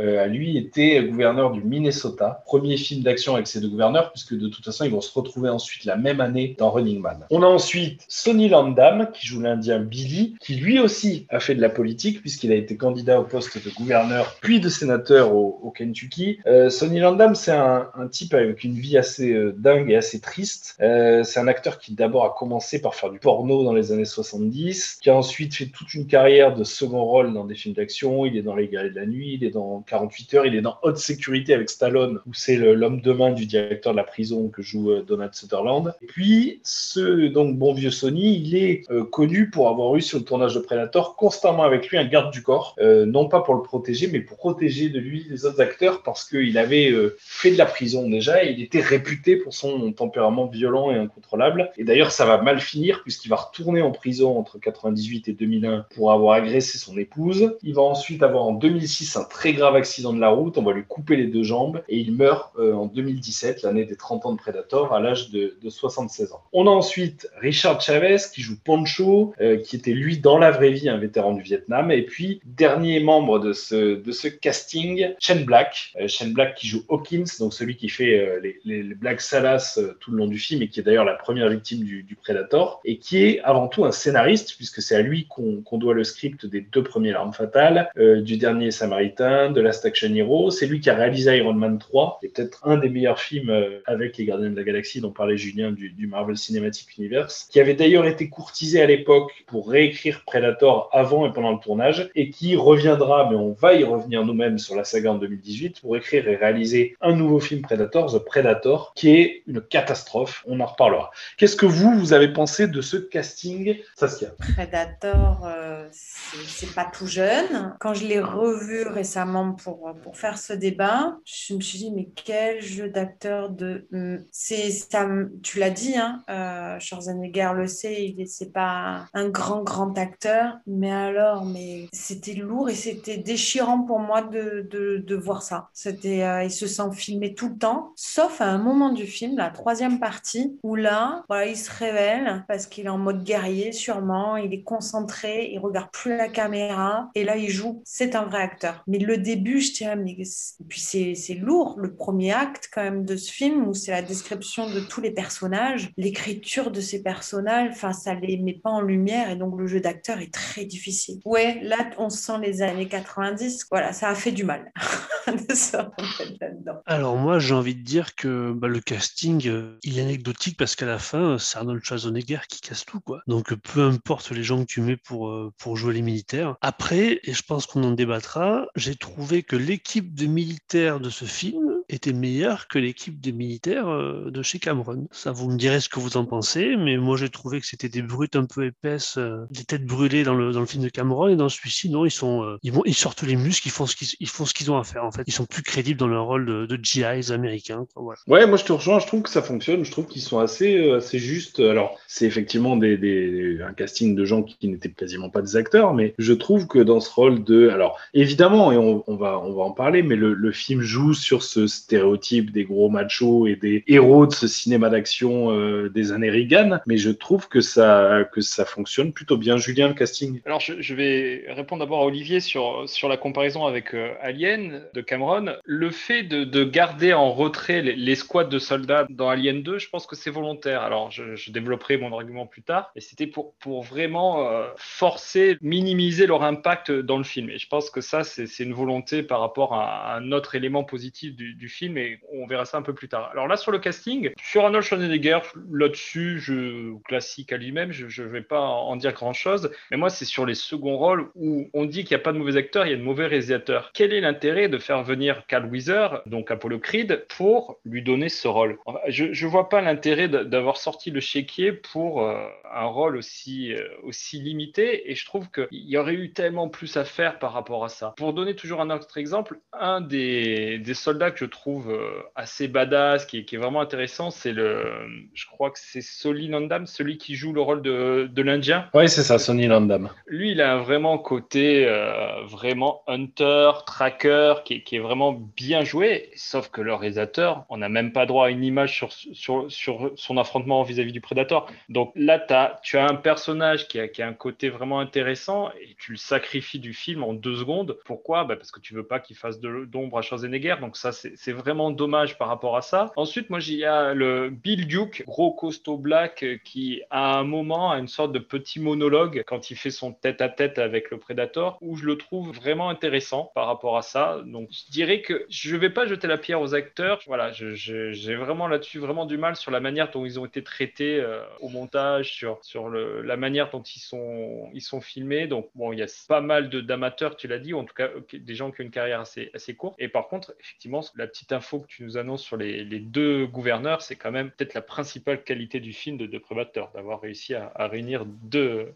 futurs gouverneurs des, États-Unis. Je rejoins ce que tu dis sur, euh, sur Duke. Pour le coup, c'est peut-être lui qui va le plus sombrer dans la folie et, et vriller. Et je trouve qu'il le fait assez bien. J'ai même encore la, VF en tête. Alors, j'ai pas parlé de la VF, mais elle a, elle a un peu vieilli. Les blagues passent pas, pas forcément toujours bien. Mais on a quand même un casting euh, VF assez dingue. Hein. Euh, Schwarzenegger, c'est Richard Darbois. Donc, Richard Darbois, c'est Harrison Ford, Richard Gere, euh, Jeff Goldblum, Liam Neeson, c'est Buzz l'éclair, c'est Albator, c'est génie dans Aladdin, c'est Danse avec les stars. Carl Weezer, c'est Medondo, donc c'est la voix française de d'Eddie Murphy, de Morgan Freeman, euh, de l'âne dans Shrek. Puis Jesse Ventura, donc notre euh, notre gouverneur moustachu, c'est Jacques France, donc c'est euh, De Mel Gibson, John Goodman, Nick Nolte. Il y, a- quand même de belles voix dans, dans, dans le film. Moi, je trouve que ce que ce casting fonctionne. Il y a maintenant 18 heures, on a perdu un hélico avec à bord un ministre et un attaché qu'on ramenait de ce paradis terrestre.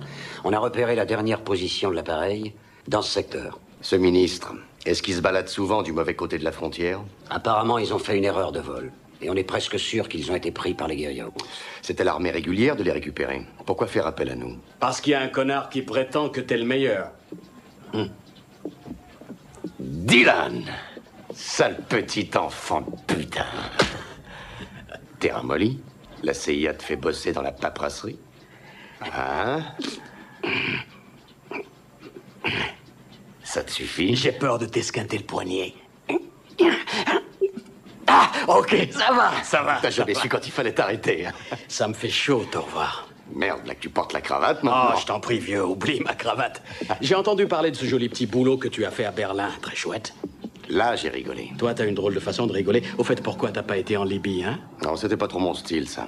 Tiens, tu as du style tout d'un coup, là, autre chose. Allez, pourquoi? Pourquoi tu n'y es pas allé? Moi, j'ai une équipe de sauveteurs. L'assassinat, c'est pas mon rayon. Bon. Cette mission, c'est quoi? Opération simple. Un jour maximum. Il faut repérer l'hélico, suivre les mecs à la trace, piquer les otages, rembarquer, passer la frontière pas vu pas pris et personne saura qu'on était là. On, ça veut dire qui? Ça veut dire que je pars avec toi. Quelques mots maintenant sur le, sur le tournage avant qu'on parle vraiment du film, sur la, conception euh, physique du film. Petite anecdote d'abord sur la, localisation. Je disais tout à l'heure que le film se passe au, Guatemala et si vous vous rappelez bien, c'est supposé se passer à la frontière avec le Valverde, un État euh, imaginaire qui aurait été soumis à une dictature du général Esperanza, je crois que c'est ça dont on, dont on nous parle. Ce pays, c'est José Silver, le- le producteur qui l'a imaginé. Pour l'anecdote, on le retrouve dans d'autres films puisqu'il est évoqué également dans, Commando et dans 58 minutes pour vivre. En tout cas, euh, le film, s'il n'a pas été tourné au Valverde, il a été tourné en grande partie en décor naturel, euh, dans la jungle, précisément dans la forêt de Puerto Vallarta, au centre-ouest du, Mexique, ce qui a rendu le tournage très difficile. Les sangsues, les serpents, la chaleur, l'humidité, à l'inverse des nuits très très froides, notamment pour, euh, pour Arnold Schwarzenegger avec toutes ces scènes de nuit où il est couvert de boue, où il est trempé dans le, dans le froid et où il buvait du J'ai découvert ça, qui est un, un cocktail autrichien à base de thé et de, et de rhum pour se réchauffer. Une épidémie de dysenterie généralisée sur le casting, euh, tant et si bien que Schwarzenegger a été hospitalisé, je crois qu'il a perdu 10 kilos à cause de ça sur le tournage, sachant qu'il avait déjà quasiment perdu 10 kilos avant le film pour se, pour s'affûter pour le rôle, et d'ailleurs ça se voit. Si vous, si vous faites attention dans le film, sur le dernier acte, on sent qu'il est beaucoup plus mince et beaucoup plus... Bon, ce, qui, ce qui sert le film en fait, hein, mais, mais voilà. Un, un Schwarzenegger qui était sur le point de se marier d'ailleurs pendant le, pendant le tournage, et donc son épouse l'appelait euh, constamment pour lui faire valider des, des choses sur, le, sur le- les choix de la cérémonie. Et puis un film dont le, le tournage va être arrêté aux deux tiers, parce qu'à un moment il y a plus de, il y a plus de sous, donc il faut revenir au studio, il faut montrer les rushs pour que le studio accepte de remettre au pot, et donc il y a des problèmes, ça pour le coup, de raccord énormes, ça se, ça se voit en permanence. On a en plus une équipe A et une équipe B qui n'avaient pas la même caméra, pas la même pellicule, donc on voit qu'il y a des différences de grains selon les scènes. On voit que la forêt parfois est couverte de feuilles au sol, parfois pas du tout, donc on n'est pas au même endroit. Enfin voilà, il y a un paquet de raccords euh, qui ne fonctionnent pas dans le film, et, d'ailleurs le film est connu pour ça. Petit point juste sur le monstre et sur le fameux dossier Van Damme, puisqu'il y a cette rumeur qui nous dit que c'est Jean-Claude Van Damme qui jouait le Predator. Van Damme lui-même a un peu laissé planer le doute. Qu'est-ce qui s'est passé dans les faits? Au départ, il y a un costume qui est censé ressembler à toute autre chose, qui ressemble à un insecte, qui ressemble d'ailleurs un peu à ce qu'on retrouve en termes de design dans District 9. Et Van Damme va porter ce costume, ou même des préparations de ce costume. Il y a une espèce de costume orange euh, façon Casimir, mais qui est juste un costume technique pour travailler sur la, sur la forme du personnage. Et visiblement, ils font des essais avec Van Damme et avec ce costume, et il y a eu incompréhension. C'est-à-dire que Van Damme n'aime pas le costume, il comprend pas ce que c'est, il le trouve trop lourd, il le trouve trop chaud, il meurt de chaud dans cette espèce de truc en mousse. Donc on met ensuite des tuyaux pour refroidir, et là il meurt de froid dans le costume. Il n'arrive pas à bouger dedans. Lui, il est venu pour faire du karaté en pensant qu'il allait faire un film où il se confrontait à Schwarzenegger. Et en fait, bah, on lui dit qu'il va peu bouger et qu'en plus il sera invisible les deux tiers du film. Bref, il est furieux et donc on va le virer pour différents artistiques, hein, ce qui est un peu la, formule de politesse. Et il va être remplacé par un acteur qui s'appelle Kevin Peter Hall, euh, qui mesure 2m20, qui est un grand black, et qu'on voit dans le film puisque c'est le, pilote d'hélicoptère à la toute fin. Donc il apparaît sans le costume à ce moment-là. Reste que ce costume, il pose problème tel qu'il a été designé originellement. Alors c'est Silver et McTiernan qui avaient pensé à ce costume, mais on voit que dans les faits, il est impossible à réaliser, qu'il ne fonctionne pas. Donc on va chercher Stan Winston. Euh, Stan Winston, c'est un génie, peut-être même le génie des effets spéciaux. La créature de The Thing, c'est lui. C'est lui les fameux aliens de James Cameron. C'est lui le Terminator. C'est lui les mains d'Edouard Romain d'Argent. C'est le pingouin de Batman le défi. C'est les dinosaures de Jurassic Park. Bref, c'est voilà. C'est lui qui a réalisé Ghost de Michael Jackson. Et donc, il va se mettre au travail. Et anecdote amusante et qui fait bien le lien avec le match de ce soir, c'est lors d'un voyage en avion avec James Cameron parce qu'ils travaillent, euh, ils ont travaillé sur Aliens et ils se rendent pour la promo, je ne sais plus où. Et bien, Winston va lui montrer les esquisses et Cameron lui dit génial, mais ce qu'il faudrait faire, c'est mettre des mandibules sur, le, sur la créature. J'ai toujours voulu avoir une créature avec des mandibules et c'est ainsi que va naître le Predator qu'on connaît aujourd'hui avec ce visage iconique, euh, iconique, mais qui nécessitait quand même à l'époque six personnes pour le faire fonctionner.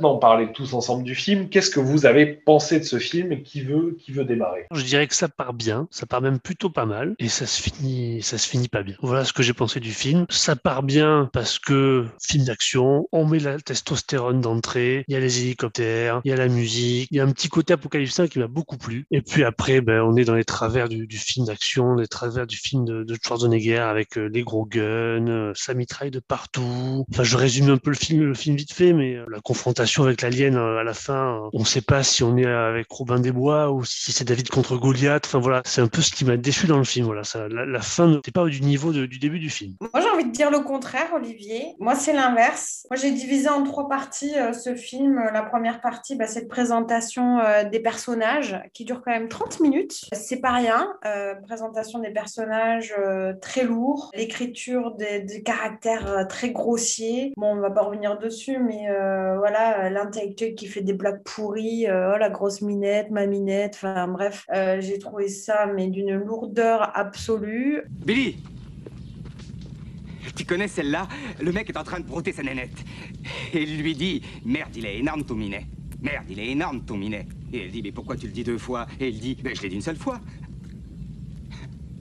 Tu suis? C'était. C'était juste l'écho. Parce qu'elle. Le début, ben, ben, pour moi, l'Indien, enfin, c'est plutôt le faux Indien qui ressent les choses, euh, voilà, qui ressent euh, l'atmosphère de la nature, euh, le vent, l'arbre. Enfin, ça m'a gros cliché, quoi, cette première partie, où on ne voit pas du tout quand même le prédateur. Donc, première partie ennuyeuse, old school. Voilà, moi. Euh, ça m'a pas du tout plu, même s'il y a quand même cette- un début de tension, voilà, qui, qui augmente crescendo. Deuxième volet de ce film, c'est la bataille. Arrivée de Predator, et là, c'est la castagne. Et par contre, moi, j'ai adoré la troisième partie, contrairement à toi, Olivier. Un, par rapport à ce que j'ai dit tout à l'heure, c'est là où Schwarzy, pour moi, euh, il se sent pas filmé. Donc, euh, le jeu d'acteur est bien meilleur. Il y a des temps de pause, place à la musique, place à ce silence. C'est plus euh, la castagne, c'est entre deux bêtes féroces, à la fois humaines et, et l'autre alien. Et euh, ça, c'est ce que j'ai aimé. Tu vois, à l'inverse de toi, au contraire, euh, c'est la troisième phase qui m'a réconcilié un petit peu avec l'idée générale du film. Est-ce que vous aviez tous vu le film à l'époque? Est-ce que vous avez un souvenir de, de- de votre premier contact avec Predator? Est-ce que, peut-être pas tous, mais est-ce que l'un de vous a voilà, un souvenir de, de- de cette époque où il a découvert le film? Alors moi, je l'ai pas vu, hein, j'étais trop, trop, trop jeune. Euh, donc, je l'ai vu euh, plus tard. Je devais avoir euh, peut-être. euh,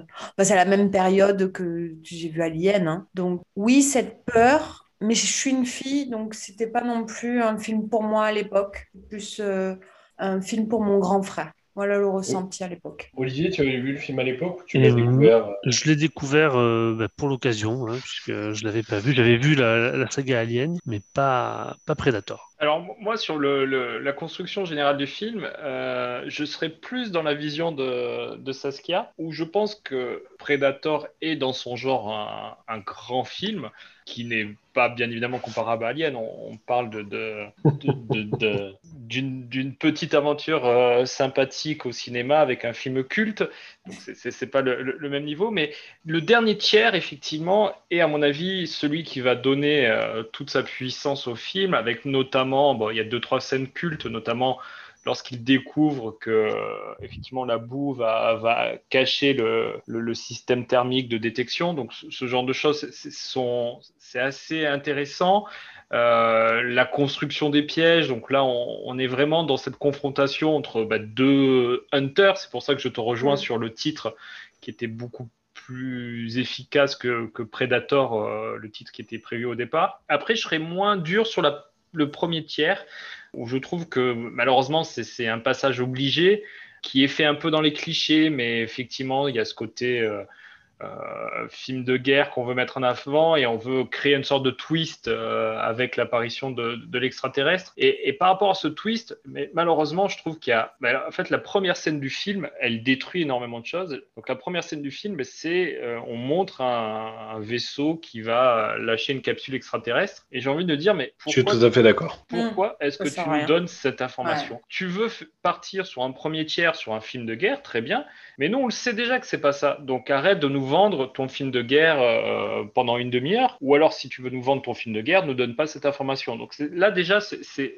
le petit problème de, de cette scène au départ. Je, je vois vraiment pas l'intérêt, ou alors pour se dire attendez-vous un twist, euh, ne sortez pas de la salle, n'éteignez pas le, le, DVD ou autre. Donc ça, je trouve ça malheureux. Après, d'autant que je crois que cette scène, elle a été rajoutée en plus. Cette je, scène du vaisseau, voilà, je crois qu'elle a été rajoutée en toute fin de production, et, et je te rejoins là-dessus je trouve qu'elle gâche le plaisir. C'est-à-dire que le film gagnerait, à mon sens, en intérêt à, à, te laisser partir sur quelque chose pour te basculer totalement dans autre chose auquel tu ne t'attends pas. C'est-à-dire que le film ne devrait pas s'appeler Predator, il devrait s'appeler Hunter ou Hunters ou The Hunter, ce qui serait plus vague. Il ne devrait pas te montrer le vaisseau et tu aurais plus cette surprise. Après, à l'inverse, on peut aussi estimer que tu risques le rejet du spectateur et que finalement, de t'avoir montré ce vaisseau, eh ben, ça rend la suite plus acceptable. C'est à, à discuter. Oh non. Ouais, mais moi je te rejoins. Je, je pense que l'idée c'était de faire Hunter et en fait toi tu pars dans l'idée que bah, les chasseurs c'est eux mais en fait c'est le chasseur qui est chassé c'est ça Predator et, et là malheureusement d'entrée tu, tu, tu, nous spoil euh, ce niveau là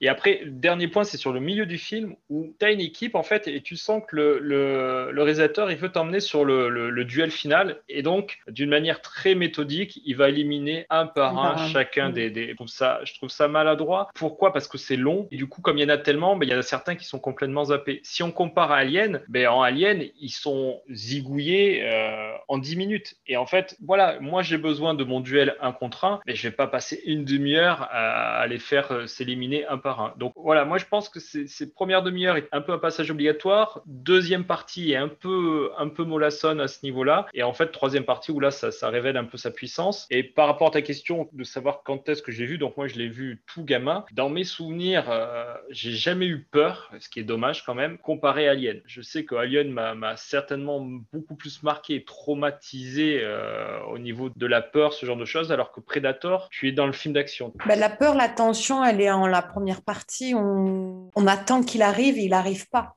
Ouais, Pendant 30 minutes, on attend ce, ce, ce chasseur c'est là où il y a un peu la peur. Et c'est vrai qu'Alien, dès le début, enfin, rien qu'avec la musique, ça te met dans l'ambiance. Euh, voilà, c'est très différent. Mais après, il y a des choses, moi, que j'ai aimé quand même. Hein. J'ai été surprise. Il y a quand même quelques plans intéressants. Je m'étais noté quand il y a Hopkins qui est perché en haut de l'arbre et qu'en en fait, on voit la caméra qui n'en finit pas et ça monte dans l'arbre et tout. Moi, j'ai aimé ce plan. Je trouvais ça bien. En plus, à ce moment-là, je me suis dit, bah, tiens, pas mal quand même, euh, ce plan. Et après, les plans que j'ai aimés, c'est dans la dernière partie où euh, cette partie de silence et, euh, et euh, le symbole du sacrifice par l'Indien, lorsqu'on entend le cri mais sans le voir. Enfin, voilà, des choses sympas. C'est pas un mauvais film. Il y a des choses intéressantes. Je te rejoins là-dessus. Moi, j'ai particulièrement aimé le, le, le travelling vertical, un moment où, où, la caméra part sur les gouttes de sang et remonte tout le long de, des arbres ouais.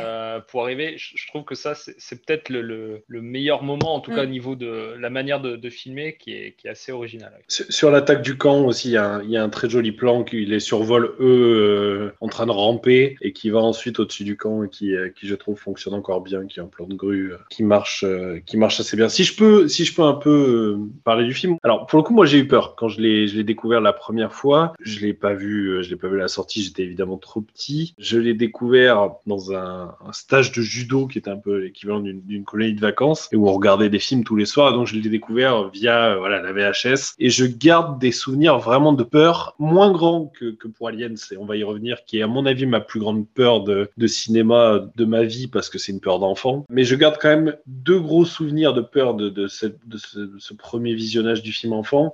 C'est les corps dépecés pendus dans les, dans les arbres et c'est la révélation du visage du, du prédateur à la fin. C'est vraiment les deux, les deux choses qui m'avaient marqué. Et puis j'ai revu le film euh, à intervalles réguliers. Je l'ai un peu oublié, puis je le gardais un peu en tête comme un film un peu ringard, un peu réussi, mais avec ce côté un peu kitsch de Commando, qui est évidemment beaucoup moins bon. J'avais quand même un souvenir d'un film bien meilleur que Commando. Mais vous voyez, il y avait un peu cette patine euh, années 90, mais pas les chefs-d'œuvre des années 90. Et en le revoyant, j'ai vraiment revécu le film comme un grand film. Et je, vais essayer d'expliquer rapidement pourquoi. Je rejoins tout à fait ce que vous avez dit sur le, sur le découpement en, en, trois parties avec la mise en place, euh, finalement la partie commando, la partie action, la partie film slasher, euh, track, et puis le, Man versus Wild de la, de la fin. Et, c'est toute cette construction que je trouve euh, passionnante dans ce qu'elle raconte et dans ce qu'il en fait. Euh, C'est-à-dire que c'est un film qui, au départ, sent la sueur, ça sent la, la burne, ça sent la virilité, ça sent la moustache. On est dans un film, voilà ce que je disais tout à l'heure, ces films d'action de, de l'ère Reagan, on va enchaîner les, les, les clichés, mais à la fois ça fonctionne, c'est-à-dire c'est plutôt bien fait et on a cette attaque du camp de à la sulfateuse, à la Ah non, grenade. ça marche pas. C'est ça le problème. Moi, je trouve que ça fonctionne. Mais effectivement, McTiernan, c'est quelqu'un qui aime casser les codes, et c'est ce qu'on disait tout à l'heure quand on évoquait sa carrière. Et, et là, il le fait dans le film même, c'est-à-dire que on a ces soldats qui sont très caricaturaux, très sûrs d'eux-mêmes, qui paraissent invincibles, qui sont suréquipés et qui vont se euh, retrouver surpassés par cette force euh, invincible, invisible, supérieure. Et alors que bah, tout semble fonctionner, il va y avoir le, le, rouage qui va se qui va se gripper. C'est-à-dire que le film va d'abord jouer sur sur les codes euh, de gros machos et donc on passe d'un Rambo, d'un Rambo 2 même, film scénarisé par James Cameron d'ailleurs Julien, à un Dans de la mer, un Jaws, un, un Alien. Et je trouve justement que ce, changement de ton, ce basculement, c'est c'est la mort de Billy. C'est-à-dire que ça symbolise parfaitement ce changement de ton. On a Billy qui se dessape, qui se met torse nu pour affronter le Predator, et hop, on cut. On cut parce qu'on veut pas nous montrer, on veut passer à autre chose. Et ça, symbolise l'évolution que, subit le film. On démarre dans l'action traditionnelle, on fait ça bien et on prend, euh, alors effectivement un peu moins parce qu'il y a cette, scène de préambule, mais on prend quand même à contre-pied le, spectateur. Et, c'est ce que disait, j'ai parlé du podcast Screenplay au début, c'est ce que dit Christophe euh, Bricot dans, Screenplay. On est comme dans Alien et comme dans Les Dents de la Mer avec une menace qui est hors champ qu'on ne voit pas, sauf que là en plus, elle est dans le champ, c'est-à-dire qu'elle est invisible, elle est à l'écran et il joue à nous la faire chercher dans le cadre à chaque fois. Il s'amuse à filmer en plan fixe des feuillages pour nous faire croire qu'il y est. Et d'ailleurs, on le voit dans le film, le monstre est de moins en moins invisible, c'est-à-dire que plus le film avance et plus les effets, que je trouve d'ailleurs pas mal faits, et je trouve d'ailleurs que les- le, le film a plutôt bien, plutôt bien vieilli en termes d'e- d'effets spéciaux, il devient de plus en plus visible. Et en tout cas, voilà, on se déplace vers un, un espèce de huis clos, on travaille la tension, on crée une, une vraie claustrophobie, on se perd dans cette forêt, dans cette jungle qui est touffue, qui est, qui est et, qui devient en fait le vaisseau d'Alien de Ridley Scott. Cette forêt-là, c'est l'équivalent du vaisseau. On a ces plans de caméra subjective du Predator, on a le jeu sur le, son, sur les, les bruits du Predator, sur le, la bande originale qui est à la fois martiale et, et, et tribale. On a un film physique qui, qui fait pression, qui oppresse le, le spectateur. Et, c'est tout à fait ce que tu disais, Julien, c'est ces, prédateurs qui deviennent des proies, des chasseurs qui deviennent des, des chassés. Ça fait penser aux, aux chasses du, du. Et finalement, ce prédateur, il va faire naître chez, chez ces soldats, et de manière assez intéressante dans la gradation, avec des réactions différentes, des sentiments qui vont finir par ne plus contrôler. C'est-à-dire d'abord on est surpris, puis on est inquiet, puis on a peur, puis c'est la panique, c'est la folie. Il y a cette scène justement de Duke dont on parlait du, du jeu, où il vide la, sulfateuse, la mitrailleuse sur un pan entier de jungle et qui, rase en fait pour rien. Et on voit que la peur va les briser les uns après les autres. Et, c'est ce que je trouve justement intéressant. C'est vrai qu'il meurt beaucoup moins rapidement que dans Aliens, mais cette progression, je la, trouve intéressante. Je trouve qu'elle sert l'intrigue et finalement ils vont retrouver un peu ce qu'est la peur originale de l'humanité, celle d'avant la, civilisation. Il a iconisé les personnages de manière outrancière pour ensuite les, fracasser. Diego, ¿qué más quieres que te? C'est toujours la même connerie. La forêt est venue et l'a emmené. Billy, toi tu sais quelque chose. Qu'est-ce que c'est J'ai la pétoche, Poncho. Déconne pas, je t'ai jamais vu avoir la pétoche. Je sais pas ce que c'est, mais ça nous suit. Et je sais que c'est pas un homme.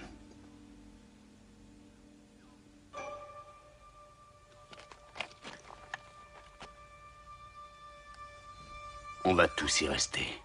Et donc ces hommes qui étaient des hommes modernes avec leur équipement de pointe, eh bien ils sont des étrangers finalement dans cette nature, alors même que c'est leur planète et que c'est le prédateur qui est supposé être l'étranger sur cette euh, sur cette planète. Et même même leur parole disparaît, c'est-à-dire qu'il y a ces sons du prédateur qui les écoutent et où les voix se répètent et sont étouffées dans un espèce d'écho. Et finalement ils cessent d'exister pour lui. C'est c'est assez intéressant. Et puis je trouve que les morts sont brutales, qu'elles sont sanglantes. Il y a ce côté rituel du du prédateur avec ses trophées. Et puis on arrive au dernier acte, effectivement, qui est cette espèce de combat dantesque où d'un seul coup on a Arnold qui d'abord devient fragile et puis qui, dans cette forêt qui perd euh, toute euh, topographie, qui devient une espèce de- d'espace mythologique, et ben ils vont s'affronter et Schwarzenegger va devoir régresser, il va devoir tout oublier, il va devoir revenir à l'instinct. Et après avoir déconstruit finalement ses héros, et bien dans le dernier acte, le dernier de ses héros, le survivant, lui, il va devoir se reconstruire, mais à travers ses origines, c'est-à-dire que il va abandonner ses armes, il va se retrouver torse nu, couvert de boue. C'est un hasard, c'est-à-dire qu'il fait corps avec la terre. On peut même voir une espèce de métaphore de l'évolution où il sort de l'eau en rampant couvert de terre pour finalement revivre, remonter dans les arbres, et c'est finalement le- l'évolution euh, sur Terre. Et c'est comme ça qu'il va réussir à gagner, c'est comme ça qu'il va gagner le respect du Predator, qui lui aussi va abandonner ses armes et ils vont se, ils vont se battre à main nue et, et avec la nature même, c'est-à-dire avec ses pieux taillés en bois, avec cette torche. Il y a ce cri qui est le cri primal que pousse Schwarzy pour l'attirer. Il y, a, une espèce de réflexion sur la chasse parce que le Predator, ça n'est pas un, contrairement à l'alien, et ce sera intéressant qu'on évoque ça d'ailleurs ensemble. Il chasse pas pour se nourrir, il chasse pour asseoir sa supériorité. D'ailleurs, il chasse depuis le haut des arbres. Il est le dominant en fait. Il est le, le sommet même de la pyramide. C'est ça le sens de son existence. Et donc Schwarzenegger va retrouver sa bestialité. Il va redevenir l'être primitif qui a conquis la Terre pour récupérer cette Terre face au Predator et il va fusionner avec cette Terre. Et il y a ce moment où il lui dit mais bon Dieu qui es-tu? Et je me demande même si là en fait j'extrapole hein, mais il se questionne sur l'humanité et sur qui est-il lui au moment où il est à ce moment-là capable de, de vaincre le, le Predator. Et puis même il réfléchit sur le sens de la mission, c'est-à-dire qu'au départ ils viennent pour un sauvetage qui devient un massacre et en fait eux aussi sont au moins aussi pires, je vais dire, que ce Predator et ce jusqu'à cette, cette, cette apothéose, ce combat final où ils retrouvent la, la nature.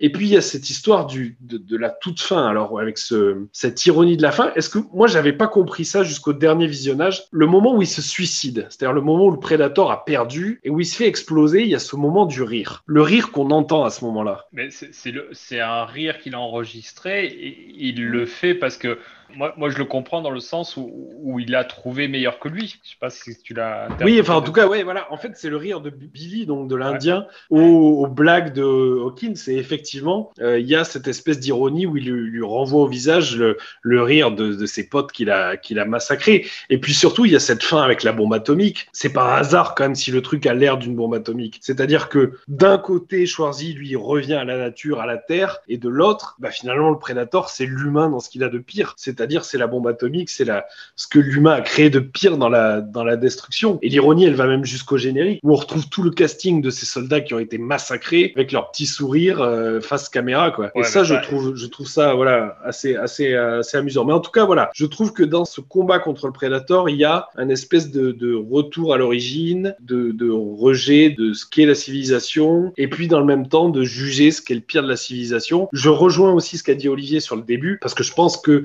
et comme Aliens, là aussi on pourra en parler, c'est aussi un film qui parle du Vietnam, avec ce début à l'Apocalypse Now et avec ce qu'est le comportement des soldats, ce qu'est la destruction du village, et puis cette idée qu'on a dans Aliens et qu'on a ici de on est les Américains, on arrive dans un territoire en conquérant avec un, matériel largement supérieur, et finalement on se retrouve confronté à une nature hostile, euh, sauvage, et, on est mis en déroute. Et puis, juste pour terminer, ce que je trouve très fort dans le film aussi, c'est son côté brut, très peu explicatif. C'est-à-dire qu'il n'y a pas de fausse psychologie de, de personnage, on passe pas des heures à extrapoler. On nous dit rien sur le monstre finalement. Il n'y a jamais d'explication sur qu'est-ce que fait le Predator. Ça, ça viendra ensuite dans les autres films de la saga. Là, tout ce qu'on apprend sur le Predator, c'est ce qu'on voit, c'est-à-dire effectivement ses trophées, ses crânes, ses, ses colonnes vertébrales, etc., sa façon de se comporter. C'est uniquement ce, ce côté instinctif qu'on découvre chez lui et que je trouve, euh, que je trouve assez fort. Alors là, je te rejoins sur énormément de points, sauf que donner une, telle dimension euh, sur, sur le retour à la nature, à ce moment-là, il faut qu'il réduise sa première demi-heure. Tu peux pas jouer sur ce, ce créneau avec ta première demi-heure qui est, qui est totalement un contre-courant. Et là où il y a deux éléments qui confirment un peu ce qu'on disait tout à l'heure, c'est sur ce manque d'information qui est totalement spoilé dès la première euh, minute du film. Donc, cette première minute du film est, à mon sens, impardonnable. Et la dernière minute du film aussi, quand tu vois ce générique de fin. J'ai l'impression que le réalisateur nous prend pour des idiots. Tu ne peux pas avoir un tel générique. Je conçois pas qu'avec ces petits sourires, c'est vraiment, je trouve, en décalage avec la portée qu'il a voulu mettre en avant sur la dernière demi-heure. Je comprends ce que tu veux dire, mais pour le coup, par contre, alors je, je- je te rejoins sur le sur le générique, même si je vois aussi ce que ce qu'a pu être l'ironie de McTiernan. Après, je trouve quand même intéressant ce développement et le temps qu'il prend pour le faire, et je trouve ça passionnant le passage du Schwarzenegger du début avec son cigare et sa grosse poignée de main euh, musclée avec euh, avec Carl Weathers au Schwarzy de la fin, alors qui a en plus changé physiquement à raison du tournage, ce qu'on a évoqué avant. Mais ce plan où il a le visage qui sort de l'eau couvert de terre avec ses yeux blancs qui s'ouvrent, euh, je trouve ça dingue quoi. Ce, ce retour à la bestialité, il est euh, il est magnifié par la réalisation de McTiernan. Et effectivement, il a ses limites de jeu Schwarzenegger, mais je trouve que là, pour le coup, il est à son sommet. En, en vous écoutant parler, disons que je, la, je, la, je revois le film différemment peut-être maintenant. Surtout Peut-être toi, tu t'attendais à un truc de baston et. euh, Non, pas du tout, pas du de- tout. Mais euh, j'ai j'ai trouvé ça long. J'ai trouvé effectivement le côté euh, je les tue les uns après les autres. bah, C'était un peu long à se mettre en place. Et j'ai trouvé, j'avais trouvé le combat final, on va dire, un, un peu ridicule. hein, voilà, ce côté ce Robin des Bois, euh, je vais te tuer avec un bâton de bois. Voilà, ça m'a. j'ai préféré, on va dire, l'affrontement d'Alien qui était plus direct, qui était euh, plus musclé. Ça manquait de méca. Il y a deux, trois plans qui sont excellents, comme tu l'as fait remarquer, quand il joue avec nous pour nous faire euh, découvrir le, Predator. C'est un plan fixe, je crois que c'est avec le soldat indien, où, effectivement on essaye de, de- de percevoir ce Predator. Il y a tout le côté rituel, découverte de la civilisation. Et il y a des passages qui sont cultes, mais qui sont desservis par des erreurs que j'ai du mal à concevoir. Je pense qu'en fait, il manque d'homogénéité. C'est ça qui, qui, qui va malheureusement, sur le long terme, le, disqualifier de, film cultissime. Ça reste un très bon film, mais ce manque d'équilibre en cer- certains passages qui sont très puissants et d'autres qui, sont, qui manquent de finesse ou de, de, de réflexion sur le long terme, je pense que c'est ça qui peut poser problème sur, sur Predator. En tout cas, c'est un film qui fait débat. Hop hop hop, on marque une pause pour se retrouver en partie 2, histoire de parler d'Alien, le retour de James Cameron, de confronter les deux œuvres et de confronter les deux sagas dans leur ensemble. On terminera par nos recos. À tout de suite.